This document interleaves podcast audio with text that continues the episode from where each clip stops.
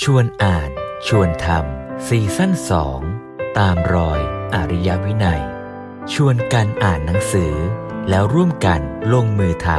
ำจากพุทธธรรม สู่การจัดตั้งวางระบบสังคม เพื่อการพัฒนาอย่างยั่งยืนสู่ความเป็นอริยะ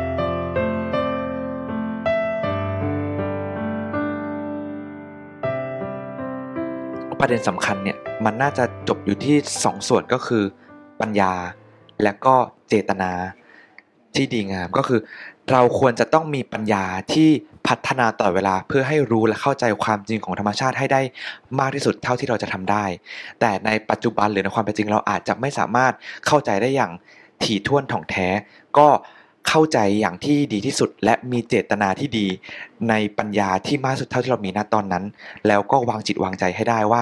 ณวันเนี้ยถ้าเรามีปัญญาเท่านี้ เราก็ตัดสินใจบนเจตนาที่ดี และปัญญาที่ดีที่สุดเท่าที่เรามีแล้ว แล้วก็วางใจให้ได้ ก็แปลว่าไม่ว่าเราจะช่วยเหลือดูแลตัวเอง หรือช่วยเหลือดูแลคนที่ใกล้ตายก็ตาม ก็ต้องตั้งหลักกันให้ดี ว่าไม่ใช่แค่ช่วยให้ตายเร็วอืมคือหมายความว่าทรมานซะก็ตายซะเถอะอืมแค่นั้น แล้วในขณะเดียวกันก็ไม่ใช่แปลว่า ช่วยให้พยายามไม่ตาย คือจะช่วยกันยื้อไว้ โดยไม่ได้แคร์คุณภาพชีวิต ว่าเขาจะอยู่เป็นยังไง แต่เราอาจจะต้องไม่ใช่ทั้งช่วยให้ตายเร็ว และไม่ได้ช่วยให้ตายทรมานยาวๆนานๆ แต่เราต้องกลับมาตั้งหลักว่าช่วยให้ทุกคนรวมทั้งตัวเราตายดีให้ได้อืมอย่างที่คุยกันไปตอนต้น ดีตั้งแต่ดีน้อยดีมาก ดีสุดๆดี ยิ่งกว่าดีที่ว่าเมื่อกี้นี้อะไรที่ว่าเนี่ยอ่าก็ช่วยกันทำให้เต็มที่ตามกำลังนะไม่ได้สำคัญอยู่ที่ว่าเร็วหรือช้า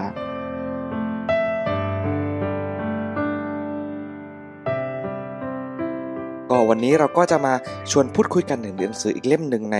ในธีมของสุขภาวะองค์รวมของเรานะครับ ก็คือเล่มช่วยให้ตายเร็วหรือว่า หรือช่วยให้ตายดีนะครับผมซึ่งก็เป็นรวมเล่มเล่มนี้เล่มนี้นะเล่มใหญ่เลย แต่จริงๆ ก็มีเล่มเล็กให้ไปยืมอ่านกันได้ด้วยนะครับ ที่ไปที่มาก็คือว่าท่านได้รับอาราธนา ตามคำอาราธนาของสถาบันเวชศาสตร์ผู้สูงอายุกรมการแพทย์เจ้าค่ะณห้องประชุมโรงพยาบาลสงฆ์ณวันที่ 21 กรกฎาคม 2541 ซึ่งเดิมชื่อเรื่องก็คือพินัยกรรมชีวิตผลต่อศาสนาที่มาของหนังสือก็คือว่าจริง ๆ แล้วเล่มเนี้ยเริ่มเรื่องอะต้นเรื่องอะคือเรื่องพินัยกรรมชีวิตอืมนะฮะซึ่งเหตุการณ์เกิดขึ้นเมื่อประมาณปี 41 ก็เป็นช่วงที่เราเริ่มดูกันในเรื่องของการดูแลผู้ป่วยในระยะท้าย แล้วก็การพูดถึงเรื่องสิทธิ์ของผู้ป่วย และสิทธิ์ในการตายมากขึ้นนะฮะในช่วงประมาณ 20 กว่าปีที่ผ่านมา แล้วก็เป็นประเด็นคำถาม เพราะฉะนั้นสิ่งที่เราจะคุยกันวันนี้ก่อนที่จะมาเป็นชื่อเรื่องว่าช่วยให้ตายเร็วหรือช่วยให้ตายดีเนี่ยประเด็นคำถาม เริ่มมาจากว่าพินัยกรรมชีวิตเนี่ย คืออะไรแล้วเราควรจะทำพินัยกรรมชีวิตไหมทำพินัยกรรมชีวิตอย่างไรทำแล้วเป็นบุญหรือเป็นบาปทำได้หรือเปล่าทำยังไงแล้วไอ้การที่เรายินยอมพร้อมใจจะตายเนี่ยมันต่างยังไงกับการฆ่าตัวตาย มันต่างยังไงกับการุญยฆาต อันนี้คงจะเป็นกรอบใหญ่ ๆ ของเรื่องที่เราจะต้องคุยกันให้ชัดในวันนี้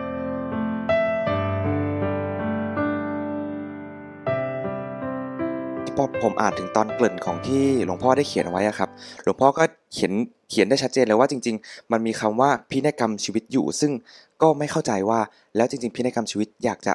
หมายความว่าอย่างไรอะไรเงี้ยครับ แล้วจริง ๆ แล้วถ้าตามที่พระครูเมย์พูดมาเมื่อกี้นี้พูดอยากจะเสริมไหมครับว่าแล้วจริง ๆ แล้ว เราพินัยกรรมชีวิตนี้ในในแง่มุมศาสนานี้มันเป็นอย่างไรบ้างอะไรเงี้ยครับผมก็เอาเอาในแง่ที่เราเข้าใจทั่วไปก่อนก็แล้วกันนะพินัยกรรมชีวิตเนี่ยเท่าที่อาตมาเข้าใจ และเคยมีโอกาสไปร่วมวงสนทนา เสวนาวิชาการต่าง ๆ ในเรื่องของการดูแลผู้ป่วยระยะท้ายเนี่ยในความเข้าใจทั่วไปที่เราใช้กันก็คือการแสดงเจตจำนงของตัวผู้ป่วยนะหรือว่าผู้ที่อยู่ในช่วงระยะท้ายของชีวิตว่าตัวเองนั้นต้องการให้ทำอย่างไรกับร่างกาย ของตนนะฮะเช่นว่าการรักษาแบบไหนแค่ไหนที่ต้องการ การรักษาแบบไหนไม่ต้องการนะหรือว่าเรื่องของการอาจจะรวมไปถึงเรื่องของการจัดพิธีศพและพิธีกรรมต่างๆนะฮะแต่ว่าไม่ได้หมายถึงเรื่องของมรดกเรื่องของทรัพย์สินธุรกิจอะไรอย่างนั้น แต่ว่าหมายถึงว่าสิทธิ์ในร่างกายของตัวเนี้ยเพราะว่าเวทีเวลาเราป่วยหนักแล้วเนี่ยเราอาจจะไม่สามารถสื่อสารบอกได้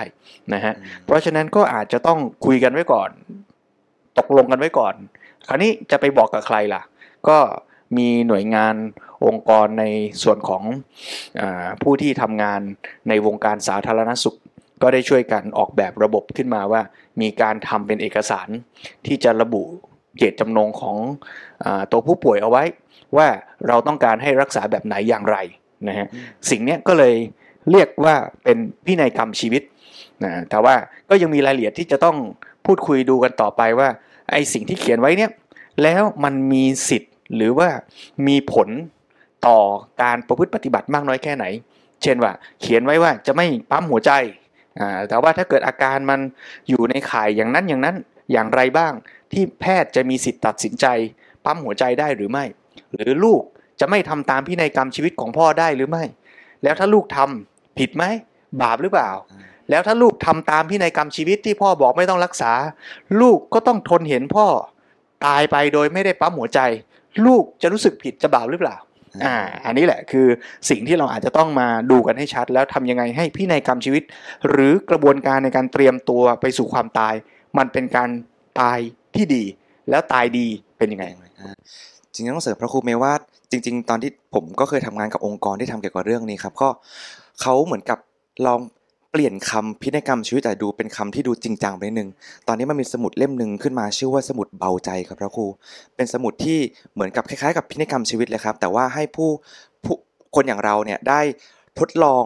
วางจิตวางใจ แล้วลองเขียนออกมาเลยว่า แล้วถ้าเราไม่รู้ว่าในอนาคตอันใกล้นี้อาจจะเกิดอะไรขึ้น เราจะลองเขียนมาเลยว่าเฮ้ยเราอยากจะ ไปด้วยรูปแบบแบบนี้ หลังจากความตายเราอยากให้มีงานศพของเราเป็นในรูปแบบไหนอะไรเงี้ยครับ ซึ่งเล่มนี้จริง ๆ มันมีความมีผลคล้ายๆ กับพินัยกรรมชีวิตเลยคือ เราก็จะ copy อันหนึงไว้กับเรา แล้วก็เก็บไว้กับคนข้างเคียงเผื่อที่ว่าเราจากไปในอันที่เราไม่รู้ตัว หรือว่าไม่ได้ไม่มีเหตุการณ์ที่เกิดขึ้น แล้วจะได้ปฏิบัติกันตามนี้ได้อะไรเงี้ยครับก็ชื่อน่ารักเล่มสมุดเบาใจสมุดเบาใจอ่าครับผมขยายอีกนิดนึงว่าไอ้การออกแบบความตายกับการเลือก กระบวนการรักษาเนี่ย ตรงนี้ก็ต้องพูดให้ชัดนะว่า การออกแบบการตายเอาจริง ๆ เราออกแบบไม่ได้ เราไม่รู้หรอกว่ามันจะตายอีท่าไหนนะฮะเพียงแต่ว่าต่อให้เราบอกว่าเราอยากตายแบบเนี้ยแล้วเราก็เรียนรู้มาว่าตายดีมันหน้าตาเป็นอย่างนี้อย่างนี้อย่างนี้ตามที่เราเข้าใจเนี่ย มันก็ไม่ได้หมายความว่า แล้วชีวิตเราจะได้ตายแบบที่เราอยากนะ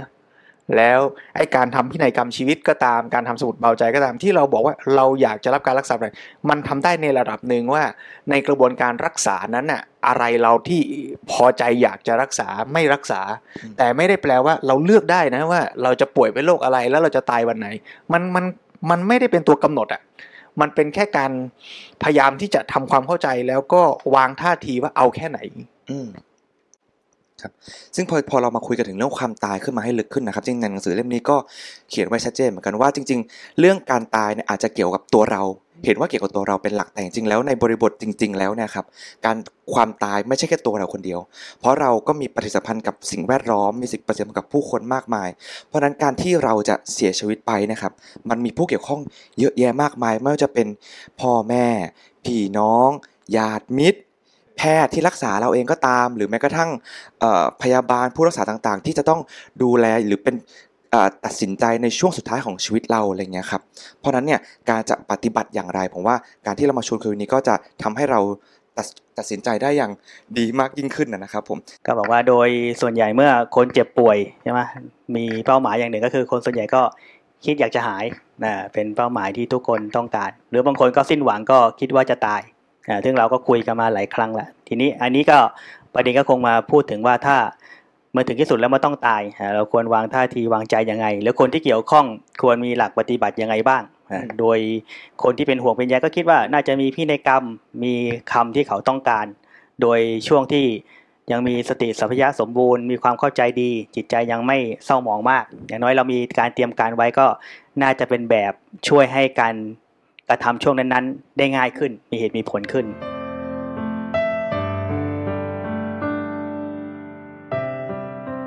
หนังสือเล่มนี้ก็จะมีพูดถึงเรื่องการตายที่เป็นคำว่าการตายดีครับ ซึ่งหลวงพ่อใช้คำว่ามีสติไม่หลงตาย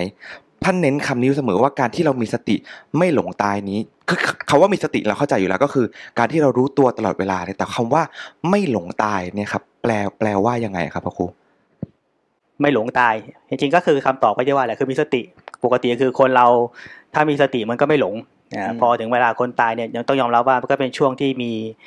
การบีบคั้นมากนะบีบคั้นมากดังนั้นถ้าคนไม่ประคองสติมันก็อยู่กับความเจ็บปวดอ่าไม่อยู่กับความเจ็บปวดก็อยู่กับความกลัว กลัวในการที่จะสูญเสียชีวิตต้องพลัดพรากความกลัวต่างๆ ความเศร้าหมองนี่มันทำให้ใจเราหดหู่อ่าคนหดหู่เศร้าหมองก็หลง หลงก็หลงตายก็ตายไปไม่ดีอ่าก็จะเข้ามาไปที่ประเด็นที่เราน่าจะคุยกันวันนี้โดยส่วนใหญ่อ่าแล้วจะจะทำยังไงให้เราตายดีอ่าเราควรวางจิตยังไงมีท่าทีความคิดยังไงบ้างเพื่อให้เราไป ถึงที่สุดแล้วเมื่อตายแล้วก็ตายดี เพราะยังไงทุกคนก็ต้องตายตายยังไงให้มันดีให้ได้ประโยชน์ที่สุดอืมโดยสรุปก็คือไม่หลงตายก็คือมีสตินี่แหละครับ มีสติไม่หลงตายนะซึ่งหลวงพ่อเอามาจากคำว่าอะสัมมุลโหกาลังกโรติ แต่ว่าในอีกสักสองสามย่อหน้าถัดมาเนี่ยหลวงพ่อก็บอกต่อว่า ยังมีการตายที่ดีกว่านั้นอีกนะอ่า เหมือนแข่งกันตายนะ ว่าอันไหนจะดีกว่ากันอ่าตายไม่หลงตายนี่ก็ดีแล้วนะ แล้วมีดียิ่งกว่านั้นอีก คือให้เป็นการตายที่ใจมีความรู้ หมายถึงความรู้เท่าทันชีวิต จนกระทั่งยอมรับความจริงของความตาย หรือความเป็นอนิจจังได้ อ่าแสดงว่ามีสติก็สเต็ปหนึ่งมีปัญญารู้เข้าใจก็อีกสเต็ปหนึ่ง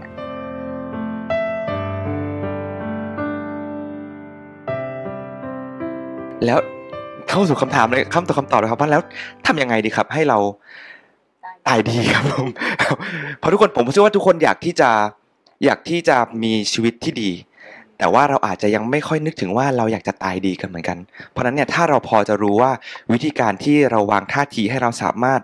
ตายดีกันได้นะครับพระครูเราเราควรจะเตรียมตัวอะไรกันบ้างครับผมกลับมาเทียบกับชีวิตจริงของเราก็ได้ เพราะเอาจริง ๆ แล้วเราไม่รู้หรอกว่าเราจะตายเมื่อไหร่และทุกขณะเนี่ยเราก็อาจจะตายได้เสมอถูกไหม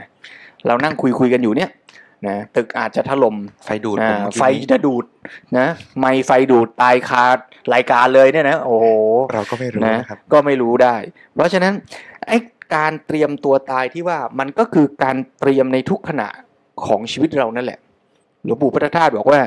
เตรียมตัวตายให้ดีที่สุดอย่างไรก็คือใช้ชีวิตแต่ละขณะให้ดีที่สุด แล้วใช้ชีวิตแต่ละขณะให้ดีที่สุดอย่างไร ก็ใช้แบบเตรียมพร้อมที่จะตายนะสิคำว่ามีสติเนี่ย ถ้าพูดกันขยายความต่อไปหน่อยก็คือ การเป็นกุศลนั่นเองอืมอ่าถ้าย้อนกลับไปเอาหลักใหญ่เลยคือโอวาทปาติโมกข์เป็นตัวตั้งที่หลวงพ่อที่พระพุทธเจ้าทั้งหลาย แสดงเป็นข้อปฏิบัติภาพรวมในพุทธศาสนาเนี่ยก็คือไม่ทำชั่วทำดีทำจิตให้บริสุทธิ์ผ่องแผ้วนะฮะไม่ทำชั่ว อันนี้ก็ชัดเจนก็คือไม่ทำอกุศล ไม่ทำบาปไม่ทำในสิ่งที่ไม่ดี นะกุศลทำในสิ่งที่ดีงาม ซึ่งในขณะที่ทำกุศลก็คือขณะที่มีสตินั่นเอง เมื่อไรมีสติเมื่อนั้นเป็นกุศล เมื่อไรขาดสติเมื่อนั้นเป็นอกุศล แต่มีสติอย่างเดียวไม่พอ ต้องทำจิตให้บริสุทธิ์ข่าวรอบด้วย ซึ่งอัตถกถาอธิบายว่าจิตบริสุทธิ์ข่าวรอบก็คือจิตที่ประกอบด้วยปัญญา หรือพัฒนาปัญญาให้ถึงที่สุด จนบริสุทธิ์ สามารถจะให้ปัญญานั้นนะกำจัดกิเลสได้ เพราะฉะนั้นการปฏิบัติในทางพระพุทธศาสนาเนี่ยไม่ใช่แค่เอาใจเป็นกุศล ใจดี ใจสบายเท่านั้น แต่ต้องไปถึงขั้นมีปัญญาที่จะรู้เข้าใจความจริงด้วย เพราะฉะนั้นก็มีตัวอย่างมากมายในครั้งพุทธกาลที่ผู้ปฏิบัติพระภิกษุ แม้ในเวลาสุดท้ายใกล้ตาย แต่ก็สามารถจะมีสติ รู้สภาวะการที่เป็นอยู่ในแต่ละขณะ คำว่ามีสติก็แปลว่าไม่ได้ตื่นตกใจ ไม่ได้รู้สึกหวาดกลัวกังวล ไม่ได้ลนลานหวาดหวัน่นแต่มีสติแค่นั้นไม่พอต้องเอาสตินั้นนะมาพิจารณาเห็นชีวิตตามเป็นจริงว่าไอ้อาการที่มันเป็นความทุกข์ก็ตาม ความสุขก็ตาม ความคาดหวังอยากให้มีชีวิตอยู่ต่อไปที่อยู่ในใจเรา เหล่านั้นเนี่ยมันคืออะไรล่ะ มันมี เหตุการณ์ปรากฏการณ์ปัจจัยการที่เกี่ยวข้องสัมพันธ์กันยังไง จนในที่สุดเห็นความจริงแล้วสามารถปล่อยวางกับความคาดหวังต่อชีวิต ที่อยากจะให้ชีวิตมันเป็นอย่างใจเราให้ได้ สุดท้ายก็คือการมีสตินั้นนำไปสู่การพิจารณาเห็นความจริงที่เรียกว่าวิปัสสนา จนสามารถจะเกิดปัญญา แล้วก็เข้าใจความจริงของชีวิตไม่ปรุงแต่งกิเลสตัณหา ยอมรับความจริงได้ปล่อยวางบรรลุธรรมนะเพราะฉะนั้นถ้ามีสติถึงขั้นมี เอื้อให้เกิดปัญญาบรรลุธรรมได้ นี่แหละ ดีที่สุดไม่ว่าจะเกิดขึ้นตอนมีชีวิต หรือตอนใกล้ตายก็ตามเพราะฉะนั้นถ้าตายแล้วนะไอ้กรรมที่ทำทั้งในขณะที่มีชีวิตอยู่หรือในขณะใกล้ ๆ ตายก็ตาม เป็นกรรมที่ดีประกอบด้วยปัญญามากเท่าไหร่ ก็จะส่งผลให้ตายแล้วไปดีมากเท่านั้นนะถ้าดีที่สุดก็คือมีปัญญาถึงขั้นละกิเลสได้สิ้นเชิง ก็ไม่ต้องไปไหนอีก ก็เป็นการตายที่ดีที่สุด เรียกว่า ดับขันปรินิพพานท่านมรกตพอจะเสริมประวัติหรือในพุทธประวัติของพระสงฆ์หรือของพระพุทธเจ้าในจุดนี้ได้ยังไงบ้างได้บ้างเจ้าคะก็อย่างที่พระครูเมย์พูดนี่ก็พูดขมวดถึงที่สุดเลยคล้าย ๆ ว่าถึงที่สุดก็คือดีที่สุดแล้ว แต่พูดถึงในระหว่างขั้นอย่างที่ว่ามันก็มีทั้งส่วนที่คนส่วนใหญ่น่าจะทำได้ กับส่วนที่เป็นเป้าหมายสูงสุดที่ควรเข้าถึง โดยส่วนใหญ่ถ้าเราดูในเคสของการปฏิบัติกับเรื่องพวกนี้เอง อย่างพระครูเมย์ที่กล่าวเมื่อสักครู่ก็จะเน้นที่ตัวเราเป็นหลักนะก็จะดีในแง่ว่าเราก็ปฏิบัติตนให้ได้อย่างนี้เอง เราก็จะเป็นที่พึ่งของตัวเองที่สำคัญ แต่ในมุมหนึ่งที่น่าสนใจในเรื่องของพุทธวัตรนี่ก็จะมีมุมมองหนึ่งก็คือ มุมมองของคนที่ช่วยอีกมุมหนึ่งเหมือนกันว่าถ้าเมื่อบุคคลนั้นกำลังเจ็บป่วย บุคคลที่เกี่ยวพันเกี่ยวข้องควรช่วยยังไงบ้าง หรือควรจะเป็นกระตุ้นให้คนเหล่านั้นรู้สึกหรือคิดยังไง ซึ่งถ้าเราอ่านหนังสือโดยมากถ้าเรื่องพวกนี้เองอย่างเช่นหนังสือของอาจารย์ไพศาลหรือของหลวงพ่อเองก็ตามก็คือพยายามจูงใจคนให้มีจิตที่ดีงาม ซึ่งเราโดยส่วนใหญ่เราได้ยินก็คือพยายามชวนคุยในเรื่องของกุศล แต่ถ้าในมุมหนึ่งก็คือทำยังไงให้ใจเขาสบาย ใจสบายนี่ต้องยอมรับว่าการเข้าถึงความจริงสมบูรณ์นี่ก็ต้องเป็นขีดขั้นที่ค่อนข้างยากอย่างนั้นในเบื้องต้นของคนส่วนใหญ่คือทำยังไงให้ ใจเขาสบาย อย่างน้อยให้มีสติอยู่กับสิ่งที่ดีงามได้ อย่างในสมัยพุทธกาลก็มีหลายเคสตัวอย่างที่ลักษณะว่าช่วยชูใจบุคคลเหล่านั้นให้ไม่เศร้าหมองจนเกินไปถึงเวลาก็อย่างน้อยก็ไปไปดีแหละ อาจจะยังไม่ดีที่สุดแต่ก็ดีกว่าตกนรกประมาณนี้ก็คือ อย่างเช่น ตัวอย่างในสมัยพุทธกาลเช่น ประวัติของท่านมัตตากุตลีอ่ามัตตากุตลีนี่ก็เป็นตัวอย่างชัดมัตตากุตลีก็พูดโดยย่ออ่าก็คือเป็นลูกเศรษฐีที่ร่ำรวยมาก แต่เศรษฐีมีความขี้เหนียวตนีมากอ่าจึง รู้สึกว่าถ้าต้องไปซื้อยาให้ลูกก็เป็นการสิ้นเปลือง จึงไปเหมือนไปหลอกถามเจ้าของร้านขายยา แล้วก็จัดยามาให้ลูกตัวเองทาน แต่เมื่อทานไปทานมาลูกก็ป่วยหนักหนักหนักขึ้นหนักขึ้น สุดท้ายเมื่อจะตายก็รู้สึกไม่ไหวแล้วก็หาหมอมารักษา หมอเห็นเข้าก็รู้สึกว่าโอ้ไม่ไหว คนนี้นี่มันหนักแล้ว ถ้ารักษาก็เสียชื่อของตน บอกว่าไม่ไหวหรอกตายแน่ พ่อมาตากุตรีได้ฟังทำยังไง ก็คิดว่าถ้าต่อมามีคนมาเยี่ยมลูกของตน จะไม่เห็นทรัพย์สมบัติต่างๆ มากมาย ก็เลยอุ้มลูกมาไว้หน้าบ้านมานั่งมานั่งมานอนที่เตียงที่แคร่หน้าบ้าน เพื่อคนมาเยี่ยมจะได้ไม่ต้องเข้าบ้านมาตากุตรีเนี่ยความเจ็บป่วยมันก็มีอยู่กับตัว ความสิ้นหวังความอ้างว้างความกลัวสารพัดใจ เต็มเปียบไปด้วยความทุกข์น้อยใจพ่อเสียใจกลัวทุกอย่างประเดประดังหมด ในรุ่งเช้าวันหนึ่งพระเจ้าก็เห็นมัทธากุตลีอยู่ในข่ายพยานคิดว่าถ้าปล่อยไว้นี่ ตกกระลกแน่นอกจากเราแล้วก็ไม่มีใครจะช่วยได้ท่านก็เลยเดินบิณฑบาตผ่านมามัทธกุลีมัทธกุตลีก็นอนหันหลังให้กับถนนอยู่ก็ไม่สนใจแล้วรู้สึกสิ้นหวังพระเจ้าก็ฉายฉาพลังสีขึ้นมา แสงสีก็กระทบที่กำแพง เกิดสะดุดตามัตตากุตลีเข้า เอ๊ะทำไมแสงสีมันแปลกจากที่เราเคยเห็นเคยพบ ก็เลยสนใจก็เลยหันมา พอหันมาก็เห็นพระพุทธเจ้า เห็นพระเจ้ามาจิตมันก็ เหมือนคนที่มันกำลังลอยเคว้งคว้าง มีความเศร้าหมองมีความทุกข์มันสิ้นหวังสุดๆ แต่ถึงเวลาเห็นพระเจ้าโอ้มันเหมือนมีความหวัง โอ้เรานี่ ตอนแรกก็คิดนิดหนึ่งว่าเอ้เรานี่อยู่ใกล้วัดแต่ไม่เคยเข้าวัดเลย เนื่องจากพ่อเป็นคนตนีก็กลัวว่าจะคุ้นเคยกับวัดกับวัดกับวัดกับพระ ต้องเสียข้าวเสียของ แต่วันนี้เองเราไม่มีอะไรเป็นที่พึ่งเลย มีแต่พระพุทธเจ้านี่แหละเป็นที่พึ่งใจก็น้อม คิดถึงคุณของพระพุทธพระธรรมพระสงฆ์ใจมันก็ฟูความโกรธความเกลียด ความเศร้าหมองในใจหายหมดเลยอ่าแล้วสุดท้ายก็สิ้นใจหลังจากนั้น ตอนที่กำลังจะสิ้นใจเนี่ยพยายามจะรวบรวมเรี่ยวแรงกำลังเพื่อจะยกมือพนม แต่แรงก็มีกำลังน้อยมาก ก็ใช้ใจ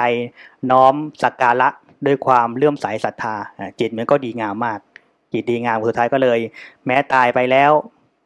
ก็เกิดเป็นเทพบุตรนะก็จะมีเรื่องราวเกี่ยวข้องอีกพอสมควรอันนี้ก็เอาเป็นเกตตรงนี้ว่าเออเมื่อจิตมันไม่เศร้าหมอง จิตมันดีมันผ่องใสมันก็โอกาสจะตกอบายมันก็ไม่มีอย่างที่เราได้ยินสุภาษิตว่าจิตเตอาสังกฤเถสุขติปาติคังขา เมื่อจิตไม่เศร้าหมองสุขติก็เป็นอันอันหวังได้อันนี้ก็สำคัญ ดังนั้นโดยถ้าพูดโดยทั่วไปที่เราช่วยกันในโรงพยาบาลหรือในครอบครัวเนี่ยก็จะเป็นเคสนี้เยอะเอ่อทำไงให้จิตของบุคคล ผู้กำลังเศร้าหมองอยู่ไม่เศร้าหมองเออดังนั้นบางทีได้ฟังธรรมะได้คิดถึงคุณของพระพุทธเจ้านี่ก็ช่วยได้มาก แต่ถ้าเราเก่งกว่านั้นอีกเราสามารถจูงใจให้เห็นความจริงของชีวิตอันนี้ก็จะยิ่งเป็นประโยชน์มาก ถ้าในสัมพุทธการก็มีตัวอย่างเช่น พระเจ้าสุโธทนะพระเจ้าสุโธทนะก็ตอนจะสิ้นชีวิตในพระเจ้าก็ไปโปรดแล้วก็เทศสอนเรื่องอนิจจังนี่แหละเรื่องของความไม่เที่ยงของร่างกายสังขาร แล้วก็เห็นความจริงเหล่านั้นก็บรรลุธรรมเป็นพระอรหันต์อ่านี่ก็ได้ได้ว่าไปเป้าหมายที่ สูงที่สุดอย่างที่เราพูดกันตั้งแต่ต้นว่านี่คือตายดีที่สุดนั่นก็คือบรรลุธรรมเป็นพระอรหันต์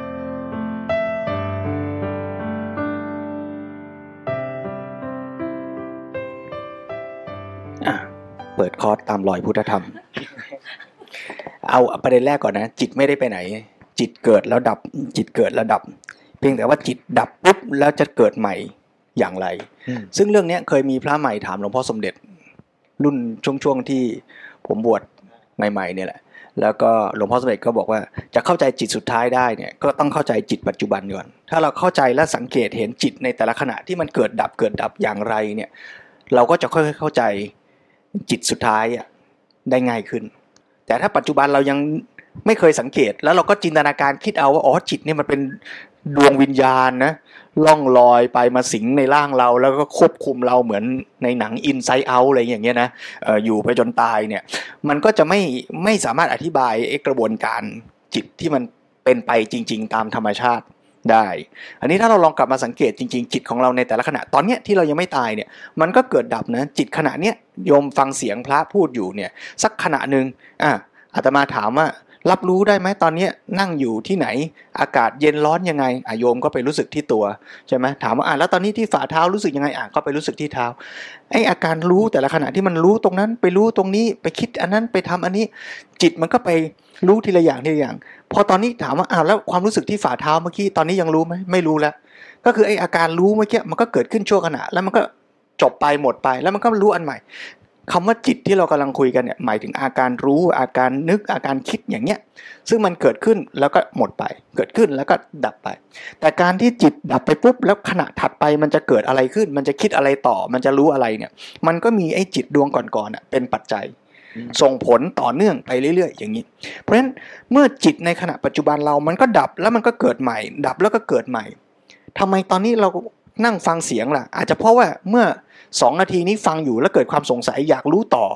อาจากคำถามที่ได้ยินเสียงทิศพูดเมื่อกี้ก็เลยมาฟังพระพูดต่อไอ้จิตดวงก่อนมันก็ส่งปัจจัยมาจิตดวงนี้ไอ้จิตดวงที่ฟังเสียงทิศดับไปแล้วไอ้จิตตอนที่กำลังฟังพระตอนนี้กำลังรับรู้อยู่ มันก็เกิดอย่างเงี้ยต่อเนื่องต่อเนื่องไปเรื่อยๆ เพียงแต่ว่าเมื่อไหร่ก็ตามที่ร่างกายเนี้ยมันเกิดหมดสภาพมันไปไม่ไหวแล้ว มันก็ยังมีไอ้อาการจิตที่ดับไปเกิดใหม่ ดับไปเกิดใหม่อย่างเนี้ยแหละ เพียงแต่ว่ามันเกิดอยู่กับร่างกายเนี้ย ไม่ไหวแล้ว มันก็ต้องไปอยู่ในที่ใหม่ที่มันจะเหมาะสมเกื้อกูลกับสภาวะจิตอย่างนั้นอย่างนั้นใช่ไหมฮะเพราะฉะนั้นจิตไม่ได้ไปไหน จิตมันเกิดแล้วก็ดับ เพียงแต่ว่าดับแล้วไอ้อันที่เกิดใหม่จะเกิดหน้าตายอย่างไร แบบไหนที่ไหน เกิดร่วมกับร่างกายอย่างไรนะอันเนี้ยเป็นเรื่องของกระบวนการของจิตและกรรม ที่ส่งผลตามกฎธรรมชาติ นะฮะเรื่องกฎธรรมชาติเนี่ยก็ขยายความหน่อยว่าเหมือนกับว่าเราเอาสารเคมี A บวก B ผสมกันแล้วออกมาเป็น C ถามว่า C มันมาจากไหน C มันก็ไม่ได้มาลอยๆ มันก็มาจาก A บวก B ผสมกันนั่นแหละ แล้วก็ไม่ได้มีใครเป็นคนไปกำหนดกฎเกณฑ์มัน มันเป็นตามธรรมชาติของมันอย่างนั้น เพราะฉะนั้นเมื่อจิตดวงหนึ่งดับ สมมุติเหมือนเรียกว่าจิตดวง A อะ มันดับ แล้วโดยกระบวนการปฏิกิริยา มันก็เกิดจิตดวง C เกิดขึ้น A มันก็หายไป C มันก็เกิดขึ้นมา อันนี้คือกระบวนการตามธรรมชาติของจิตเป็นอย่างนั้น แต่ถามว่าทำไมแล้วเกิดเป็น C ล่ะอ๋อก็เพราะความร้อนมันเท่านี้ เพราะปฏิกิริยามันแบบนี้นั้นจิตเราก็เหมือนกัน เมื่อจิตสุดท้ายของเราดับไป จิตดวงถัดไปในภพถัดไปก็เกิดขึ้นเหมือนสารเคมี A B หายไป C ปรากฏขึ้นอย่างนั้นนั่นแหละ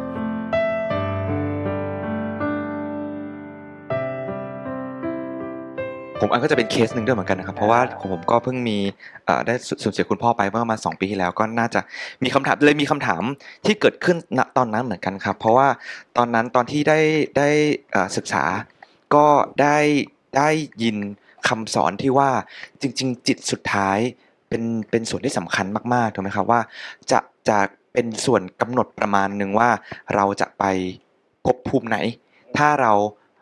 จิตดีก่อนจะจากไปเราอาจจะไปภพภูมิที่ดีอะไรเงี้ยซึ่งตอนนั้นผมมีคำถามนะครับ ซึ่งวันนี้ก็เลยอยากจะขอเรียนถามพระครูทั้งสองท่านเหมือนกันว่าเอ๊ะแล้วอย่างนี้จริงๆอะครับเพราะหนังสือเล่มนี้ก็เขียนเหมือนกันว่า จิตสุดท้ายถ้าเราเออเหมือนกับพระพุทธศาสนาถือว่าชีวิตคนมีโอกาสตลอดเวลาจนถึงแม้กระทั่งวาระสุดท้าย หรือจิตสุดท้ายของเรา ถ้าเราคิดดีหรือมีปัญญาในวาระสุดท้ายเราก็สามสามารถไปภพภูมิที่ดีได้คำถามผมตอนนั้นก็คือ แล้วถ้าสมมติว่าอันนี้แบบเอ็กซ์ตรีมเลยนะครับ เป็นโจรมาทั้งชีวิตเลยครับ เป็นแบบทำผิดทำชั่วทำไม่ดีมาตลอดชีวิตทำบาปกรรมมาเยอะมาก แต่จิตสุดท้ายดันฟลุกคิดดี แล้วอย่างนี้มันสามารถกลบหรือว่าแล้วสุดท้ายแล้วจิตดวงนั้นจะไปไหนหรือว่าผลลัพธ์จะเป็นอย่างไรครับ อันนี้มันจะเกิดขึ้นเป็นอะไรเนี่ย คนก็มักพูดว่า ขึ้นอยู่กับจิตดวงสุดท้าย กลับไปอ่านคำหลวงพ่อชัดๆนะ ในหนังสือหลวงพ่อบอกว่า ทางพุทธศาสนาถือว่าชีวิตคนมีโอกาสตลอดเวลาขีดเส้นใต้คำว่าตลอดเวลา 40 เส้น จนถึงวาระสุดท้าย แม้แต่จะบรรลุประโยชน์สูงสุดของชีวิตในขณะจะดับจิต ประโยคนี้ไม่ได้แปลว่า โอกาสมีเฉพาะตอนวาระสุดท้าย ปรดฟังอีกครั้งหนึ่ง ชีวิตคนมีโอกาสตลอดเวลาจนถึงวาระสุดท้าย ไม่ได้แปลว่า ทั้งชีวิตไม่มีความหมาย ตัดสินเฉพาะตอนนาทีสุดท้ายเท่านั้น แต่หมายความว่ามีโอกาสตลอดเวลาไปจนถึง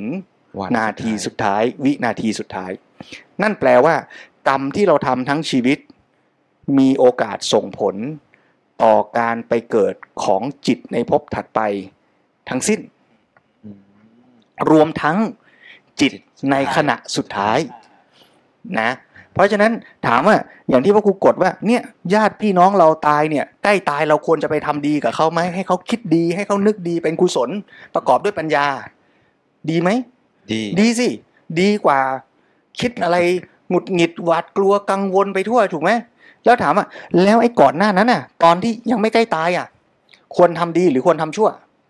ดีครับ ก็ต้องดีด้วย อ่า ที่เราเปรียบเทียบกันเหมือนว่าวัวในคอกอืมใช่ไหมไอ้สะสมวัวในคอกเนี่ยทำดีเหมือนเติมวัวขาวทำชั่วเหมือนเติมวัวดำไอ้วัวขาวในคอกเนี่ยไม่ว่าจะทำสั่งสมไว้ตั้งแต่อดีต หรือทำตอนใกล้ตาย มันก็มีโอกาสออกจากคอกทั้งนั้นอะ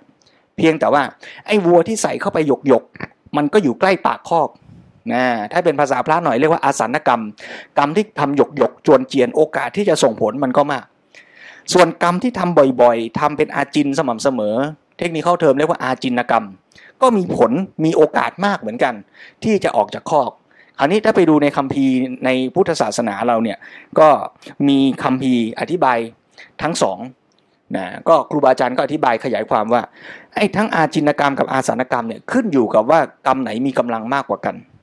ถ้าใครที่ทำอาจินกรรมเป็นประจำสม่ำเสมอมีกำลังมาก เช่น เข้าวัดทำบุญฟังธรรมปฏิบัติธรรมสม่ำเสมอนะเข้าทำสมาธิฝึกกรรมฐานเป็นประจำนะตอนใกล้ตายอาจจะไม่ได้ทำกรรมอะไรที่มีกำลังรุนแรงชัดเจนไออาจินกรรมก็มีผลมากกว่าอาสนกรรมก็ได้ แต่ถ้าในชีวิตประจำวันทั้งชีวิตก็ไม่ได้ทำดีเด่นอะไรมากมาย แต่ว่าใกล้ตายนี่ถึงกับได้พบพระพุทธเจ้า ถึงกับได้เกิดศรัทธายิ่งใหญ่อย่างเรื่อง ในพระไตรปิฎกที่พระครูกฎเล่าเนี่ย อย่างนี้เนี่ยอาสนกรรมมีกำลังมาก อาสนกรรมก็ให้ผลก่อนเป็นไปได้นะฟังเรื่องนี้จบแล้วสรุปว่าเราควรจะทำใจให้เป็นกุศลตอนไหนดี ตลอดเวลาครับ อ่าอ่าทำตอนทุกตอนทุกตอน เพราะไม่รู้จะตายตอนไหน ถ้าทำแล้วมันยังไม่ตายมันก็เรียกชื่อว่าอาจินกรรม ถ้าทำแล้วมันดันตายตอนนี้พอดี ก็เรียกมันว่าอาสนกรรมอ่าเพราะฉะนั้นสรุปแล้ว เราต้องทำดีไปทุกขณะ แต่เมื่อจะถึงวาระสุดท้ายจริง ๆ ก็ยิ่งควรจะทำเต็มที่ให้มันดีเต็มที่เท่าที่เราจะทำได้นั่นแหละอ่าอย่างนี้ คราวนี้อีกขออีกนิดนึงว่าคำว่าจิตสุดท้ายที่พูดเนี่ย ก็ไม่ได้หมายความว่าทำกรรมสุดท้ายดีหรือชั่ว แล้วจะไปเกิดดีหรือชั่วนะ ยกตัวอย่างเช่น พระเทวทัตเนี่ย ตอนใกล้ตายนี่สำนึกผิดแล้วนะ ถวายกระดูกคางกับพระพุทธเจ้าแล้วนะ เป็นกุศลนะ ทำไมลงนรกล่ะอาจินกรรมอ่าเพราะกรรมที่ส่งผลเนี่ยไม่ได้ว่ากรรมสุดท้ายทำอะไร แล้วส่งผล แต่ขึ้นอยู่กับว่าทั้งกรรมเก่า ทั้งอาจินกรรม ทั้งอาสันกรรม อันไหนที่มีกำลังที่สมควรแก่เหตุ ส่งผล ให้เป็นอารมณ์ แก่จิตในวาระสุดท้าย อันนั้นแหละ คือสัญญาณที่จะบอก ว่าจิตดวงใหม่ ดวงแรกในภพถัดไปจะดีหรือร้ายงั้นแยกกันให้ชัดเอาขออีกรอบหนึ่งเวลาเราทำกรรมเนี่ยคือฝั่ง active อืมส่วนกรรมที่ทำไปแล้ว มันให้ผลเนี่ยคือฝั่ง passiveถ้าเทียบเป็นวัวคือ ตอนเราทำกรรมใส่วัวเข้าคอก ตอนวัวออกจากคอกคือการให้ผลนะฮะตอนเราทำกรรมใส่เข้าไปเรียกกรรม ตอนออกมาเรียกวิบากอืม เพราะฉะนั้นหน้าที่ของเราคือเติมวัวขาว ทั้งตอนก่อนตายทั้งตอนใกล้ตายใช่ไหมแล้วเมื่อเราเติมมันก็มีวัวออกจากคอกเรื่อยๆ การที่เราได้ประสบพบเจอสิ่งที่ดีที่ร้ายที่ภาษาชาวบ้านเรียกโชคดีโชคร้ายเนี่ยมันก็เกิดจากผลของกรรมทั้งนั้นน่ะนะการที่โยมนั่งฟังเสียงพระอยู่วันเนี้ยก็เป็นผลของกรรมใช่ไหมกรรมที่โยมดันไปเห็นโปสเตอร์ กิจกรรมนี้เปิดซูมเข้ามาคลิกเข้าไปนี่กรรมโยมทั้งนั้นน่ะถูกไหมโยมก็เลยได้ยินเสียงอย่างนี้ณขณะวินาทีนี้ เพราะฉะนั้นไอ้ ผลของกรรมเนี่ยมันเป็นเอาคำเป็นแพสซีฟฝั่งที่เกิดจากการกระทำของเราทั้งในตะกี้และในอดีต เพราะฉะนั้นไอ้วัวที่ออกจากคอกตัวสุดท้ายอะมันอาจจะเป็นผลมาจากกรรมที่ทำหยกหยกๆตะกี้ก็ได้อืมเป็นผลมาจากกรรมที่ทำเก่าๆก็ได้กันมาแล้วมันส่งผลเมื่อมันส่งผลในวาระจิตสุดท้าย มันจะส่งผลทำให้ในวาระสุดท้ายนั้น ผู้ตายระลึกนึกถึงกรรมกรรมนิมิตคตินิมิต อาจจะเป็นภาพอาจจะเป็นเสียงอาจจะเป็นกลิ่น ที่เกี่ยวเนื่องกับกรรมอันตนกระทำและมีกำลังมากนั้น ส่งผลถ้าสมมุติว่าทำกรรมดี อาจจะทำมาเป็นอาจิน หรือทำหยกหยกๆแล้วก็แล้วแต่แล้วมีกำลังมาก กรรมนั้นส่งผล ทำให้ในวาระสุดท้ายตอนใกล้ตาย ได้ระลึกนึกถึงภาพสิ่งดีๆ หรือเครื่องไม้เครื่องมือในการทำความดีนั้นไอการนึกเนี่ยเป็นผลของกรรมนะ ไม่ใช่การกระทำของเราอืมไอ้ภาพนั้นมันมาปรากฏแก่ใจเราครับเหมือนเราเดินไปแล้วภาพก็มาปรากฏแก่ตาอ่าการเห็นกับการมองเนี่ย คนเรากิริยากันถูกไหมอืมคือเราไม่ได้ตั้งใจจะมอง แต่มันเห็นภาพมันปรากฏเข้ามาในตานี่เรียกว่าเห็นเป็นแพสซีฟนะเพราะฉะนั้นกรรมที่ทำไปแล้วมันมาส่งผลแก่ใจเรา ให้เราได้เกิดเห็นภาพอย่างนี้ ซึ่งไอ้กรรมที่ว่าเนี้ย้ำอีกทีว่าอาจจะเป็นกรรมล่าสุดก็ได้ กรรมเก่าๆก็ได้นะเมื่อมันส่งผลในทางดีก็เป็นสัญญาณให้รู้ได้ว่าในอนาคตไปเกิดดีอืมแล้วก็ย้ำว่าไอ้วาระสุดท้ายไม่ได้แปลว่าวันท้ายๆวาระสุดท้ายแปลว่าวิถีจิตสุดท้าย ซึ่ง ไม่มาคุยกับใครแล้วอืมแล้วไม่ต้องไปตัดสินคุณพ่อคุณแม่เราว่าโอ้เนี่ยท่านตายวันท้ายๆท่านทรมานนะ แสดงว่าท่านเห็นภาพไม่ดี ท่านเล่าว่าท่านฝันร้าย อันนั้นไม่เกี่ยวกับวาระสุดท้าย ใกล้ๆท้ายๆก็เรื่องหนึ่งอืมท่านฝันร้าย ท่านถูกพยาบาลแทงเข็มน้ำเกลือ ท่านหงุดหงิด มันก็เป็นกรรมท้ายๆแต่อาจินกรรมของท่านอาจจะทำมาดีก็ได้อืม แล้วอาสานกรรมวันลมหายใจสุดท้ายจริง ๆ ท่านก็อาจจะดีก็ได้อ่าแต่ไม่ว่าจะดีหรือร้ายก็ยังไม่ใช่ตัวตัดสิน ตัวตัดสินคือภาพที่ปรากฏแก่โอ้ยถีจิตสุดท้าย ซึ่งไม่มีใครรู้นอกจากตัวผู้ตายเพราะฉะนั้นเราก็ไม่ต้องฟังเรื่องนี้เพื่อจะไปตัดสินว่า เอ๊ะแล้วแม่เราอาม่าเราอาซิมเราที่ตายไปเนี่ยดีหรือไม่ดีอืมอ่าเราไม่ต้องไปตัดสินดีหรือไม่ดี ไม่ได้ดูจากอาการการตาย ดีหรือไม่ได้ดีไม่ได้ดูจากว่าตายสงบ ยิ้มหรือไม่ยิ้ม มันอาจจะเป็นตัวประกอบในการวินิจฉัยได้ แต่มันไม่มีทางรู้ชัดหรอก เรื่องนี้ที่พูดทั้งหมดเนี่ยที่เราจะคุยกันเนี่ยไม่ได้เพื่อให้เราไปตัดสินว่า คนไหนบ้างที่ตายไปแล้วเรียกว่าตายดี ไม่รู้หรอกอ่ายกเว้นว่าใครเข้าฌานได้แล้วรู้ได้ก็ไปว่ากันนะนะอ่าแต่ว่าสาระสำคัญอาตมาคิดว่าเล่มเนี้ย เราไม่ได้ต้องการจะไปตัดสินการตายของใคร แต่เราจะมาเตรียมตัวเราว่า เพื่อจะตายดีอย่างนั้นน่ะเราต้องทำดีอย่างไรเมื่อไหร่อืมเจริญครับพอได้ฟังอย่างนี้มันก็เกิดความรู้สึกเหมือนกันนะคะ อย่างเช่นว่าในในสมัยพุทธกาลที่ท่านยกตัวอย่างโจนขาวแดง แล้วก็มีพระนางมาริกา ซึ่งพอได้ฟังที่ท่านปนดพูดอย่างเงี้ยค่ะ ก็ได้เห็นว่าอ๋อการใช้ชีวิตมันต้องทำดีทุกขณะทุกขณะเลย อย่างนางมาริกาใช่ไหมคะ ที่เป็น พระชายาพระมเหสีของพระเจ้าประเสริฐที่โกศลที่ทำดีมาตลอดเลยทำนุบำรุงพระศาสนา แต่ว่าตอนสุดท้ายท่านมีความเศร้าหมองในใจ ท่านก็เลยไปลงนรกประมาณเจ็ดวัน แล้วหลังจากนั้นท่านก็ไปสวยชาติในสวรรค์ใช่ไหมคะมันก็ทำให้เห็นว่าอ๋ออย่างที่ท่านปนดบอกว่า เออมันมีกรรมการให้ผลของกรรม ซึ่งทำกรรมมายังไง น้ำหนักของกรรมเป็นยังไง มันก็จะให้ผลตามที่มันเป็น เพราะฉะนั้นเราอาจจะไม่ต้องไปกังวลหรือกลัวว่า เออเราจะไปตายเราตายไปแล้วเราจะไปดีหรือไม่ดี แต่สิ่งสำคัญคือถ้าเราพยายามทำใช่สะสมแล้วก็กระทำดีตลอด เท่าที่จะทำได้ทำจิตให้เป็นกุศลมีสติอยู่สม่ำเสมอ มันก็จะทำให้เราได้สั่งสมความเคยชินความคุ้นเคยที่จะไปในทางที่ดี เมื่อมีความทุกข์มีความสมองเกิดขึ้น รู้เท่าทันไหววางได้ไว ก็จะทำให้จิตนั้นเปลี่ยนมาเป็นกุศล แล้วก็มีโอกาสที่จะไปในภพภูมิที่ดีได้ เช่นเดียวกับโจนขาวแดงถูกไหมคะที่มีโอกาสได้พบกัลยาณมิตรคือท่านภาษาลีบุตร ก็เลยได้มีโอกาสจากเกิดความเศร้าหมองที่เคยประหารคนตามคำสั่งด้วยหน้าที่ที่จะต้องประหารนักโทษทำให้เกิดจิตเศร้าหมองเกิดขึ้น แต่ด้วยการที่ได้พบภาษารีบุตร ซึ่งก็โอเคแหละแหละมีกัลยา กัลยาณมิตรที่ดี ก็เลยได้มีโอกาสปรับจิตปรับใจ แล้วก็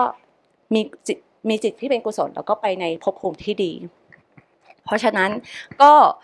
การที่เราพยายามฝึกสติอยู่สม่ำเสมอ แล้วก็ฝึกการปล่อยวางทำใจให้เป็นกุศล แล้วที่สำคัญอย่างที่พระอาจารย์บอกว่า สิ่งสำคัญสุดอย่างที่หลวงพ่อบอกว่ามนุษย์มีโอกาสจนกระทั่งวาระสุดท้ายของชีวิต หมายความว่าไม่ใช่แค่วาระสุดท้ายเท่านั้นตลอดชีวิตที่ดำเนินมา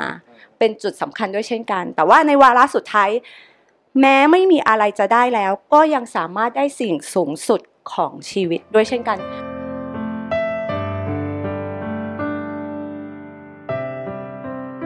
ครับฟังจากพระครูเมย์เนี่ยก็ต้องยอมรับว่าในในสิ่งที่ท่านต้องการสื่อก็สื่อเป็นเรื่องของการที่เราไม่ประมาทในการใช้ชีวิตในการที่จะเรียกว่าดูแลชีวิตมันให้มันดีตลอดนะก็เป็นโอกาสที่สำคัญที่เราควร ทำแก่ตัวเอง แต่ในมุมหนึ่งของในหนังสือถ้าเป็นส่วนที่อาตมาสะท้อนอาตมาสะท้อนถึงว่า ในอีกมุมหนึ่งก็มุมที่คนที่เกี่ยวข้องสัมพันธ์ ควรมีหน้าที่สัมพันธ์ต่อบุคคลผู้เจ็บป่วยหรือวาระสุดท้ายยังไงเขาก็มุมในมองไม่มองมุมของคนที่จะมาเกื้อกูลกัน อันนี้ก็เรียกว่าก็มีประโยชน์ที่สำคัญเลยอย่างที่ยกตัวอย่าง พระพุทธเจ้าเป็นต้น อันนี้ก็เป็นส่วนเสริมก็เลยมองดูสองส่วนว่าอาจจะมองดู ถ้าฟังผ่านๆอาจจะเลือกเอ๊ะอาจจะพูดเหมือนคนละเรื่อง แต่ก็มองในฐานะบทบาทต่างกัน อย่างเมื่อกี้พระครูเมย์ก็ยังว่าพูดในบทบาทของคนที่ต้องรับผิดชอบตนเองอ่าใช่ แต่ถ้าเราในยกตัวอย่างได้ส่วนใหญ่ เราจะยกในเคสของคนที่เข้ามาเกี่ยวพันเกี่ยวข้องว่าทำยังไงดีจะทำให้บุคคลที่เรากำลังดูแลอยู่ เขาสามารถมีท่าทีจิตใจที่ดี เพราะมันก็เป็นปัจจัยอีกส่วนหนึ่งที่สำคัญที่ว่ามาช่วยขณะที่เขาอาจจะมีความ เจ็บป่วย มีความอ่อนแออ่าแล้วก็เป็นปัจจัยเสริมที่มาช่วย ให้คนเหล่านั้นมีหลักที่จะทำให้ใจมันโอกาสดึงสิ่งดีๆขึ้นมาง่ายกว่าครับ ซึ่งจริง ๆ เป็นคำถามที่ผมอยากจะชวนคุยและถามต่อไปด้วยว่าแล้ว ในฐานะที่เราเป็นญาติหรือเป็นคนรอบข้างเนี่ยครับเรามีวิธีการหรือว่าเราสามารถ support ให้คนที่กำลังจะจากไปครับมีจิตใจที่ดีขึ้นหรือเข้าถึงสภาวะที่ดีขึ้น ได้อย่างไรบ้าง รวมไปถึงหลาย ๆ หลาย ๆ ว่าโอกาสที่ผู้ที่กำลังเจ็บป่วยเนี่ยอาจจะอยู่ในสภาวะที่อาจจะไม่ได้มีสติ หรือไม่สามารถรับรู้ได้อะไรเงี้ยมันสามารถ support อย่างไรแล้วผู้ผู้ป่วยได้รับจริงไหมด้วยนี่เป็นคำถามที่ผมอยากทราบเหมือนกันเลยครับ ก็อย่างที่เราเห็นความสำคัญเรื่องนี้แหละ เราก็เลยบอกว่าเอ๊ะทำไมให้คนที่เกี่ยวพันเกี่ยวข้อง ในฐานะที่เรายังแข็งแรงอยู่ เราต้องดูแลคนที่มีภาวะที่อาจจะบกพร่องหรือจะต้องจากไปทำยังไง เบื้องต้นถ้าพูดโดยหลักกว้างๆก็คือก็ต้องให้เกิดความสงบต่อบุคคลที่กำลังอยู่ในภาวะนั้น ก็เลยยกเคสตัวอย่างหนึ่ง อาจารย์ เป็นพระอาจารย์เลวตะ พระอาจารย์เลวตะก็เป็นพระอาจารย์ที่วัดพระออกตัวยะที่พม่าท่านก็ยกตัวอย่าง ตอนท่านช่วยโยมพ่อท่านเออน่าน่าประทับใจดี แล้วก็มีเรื่องราวที่ก็ได้แง่มุมมองที่น่าสนใจหลายอย่างท่านก็บอกว่าท่านในพี่น้องท่านในมีพี่น้องหลายคน มีพี่สาวสองคน น้องชายคนหนึ่ง แล้วก็พี่ชายหกคนนะเรียกว่าท่านก็เป็นคนที่แปดก็เป็นครอบครัวใหญ่ วันหนึ่งโยมพ่อท่านก็ป่วย ตอนอายุประมาณสักหกสิบเก้า ป่วยเสร็จก็เป็นอัมพาตครึ่งซ้าย ก็ต้องนอนโรงพยาบาลคนก็นิมนต์ท่านไปเยี่ยม ท่านก็เล่าว่าถ้าปกติพี่ชายดูแลอยู่ถ้าเป็นน้องสาวบ้างพี่ชายมาเยี่ยมพ่อบอกว่าพี่ชายไปกระซิบพ่อน้องชายมาเยี่ยมก็ลืมตาแล้วก็หลับตาต่อ พอพี่สาวมาเยี่ยมก็ลืมตาแล้วก็หลับตาอ่าก็คือมาปุ๊บแค่เห็นแล้วก็ไม่ทำอะไรต่อ แต่พอถึงเวลาท่านมาเยี่ยมนี่ พอท่านมาเยี่ยม พอพี่ชายทักท่านก็จะลืมตาขึ้นมา แล้วก็เห็นท่านเห็นพระก็ก็ยกมือไหว้แต่พีนี้แขนข้างขวาไม่ใช่ไหมแล้วก็ยกมาข้างซ้าย แล้วก็พี่ชายก็ช่วยประคองมือขวาขึ้นมาพนมนั่นก็ไปสวดมนต์ให้ฟังทุกวันสวดมนต์ให้ทุกวัน เพราะบางทีท่านก็สังเกตว่าพอท่านมาเนี่ยท่านก็เหมือนโยมพ่อก็มีความหวังอะไรอ่าก็มีความคาดหวังอะไรบางอย่างท่านก็สวดมนต์แผ่เมตตาให้ อถึงวันที่เจ็ดคุณหมอก็บอกว่าเนี่ยอาการแย่แล้วน่าจะ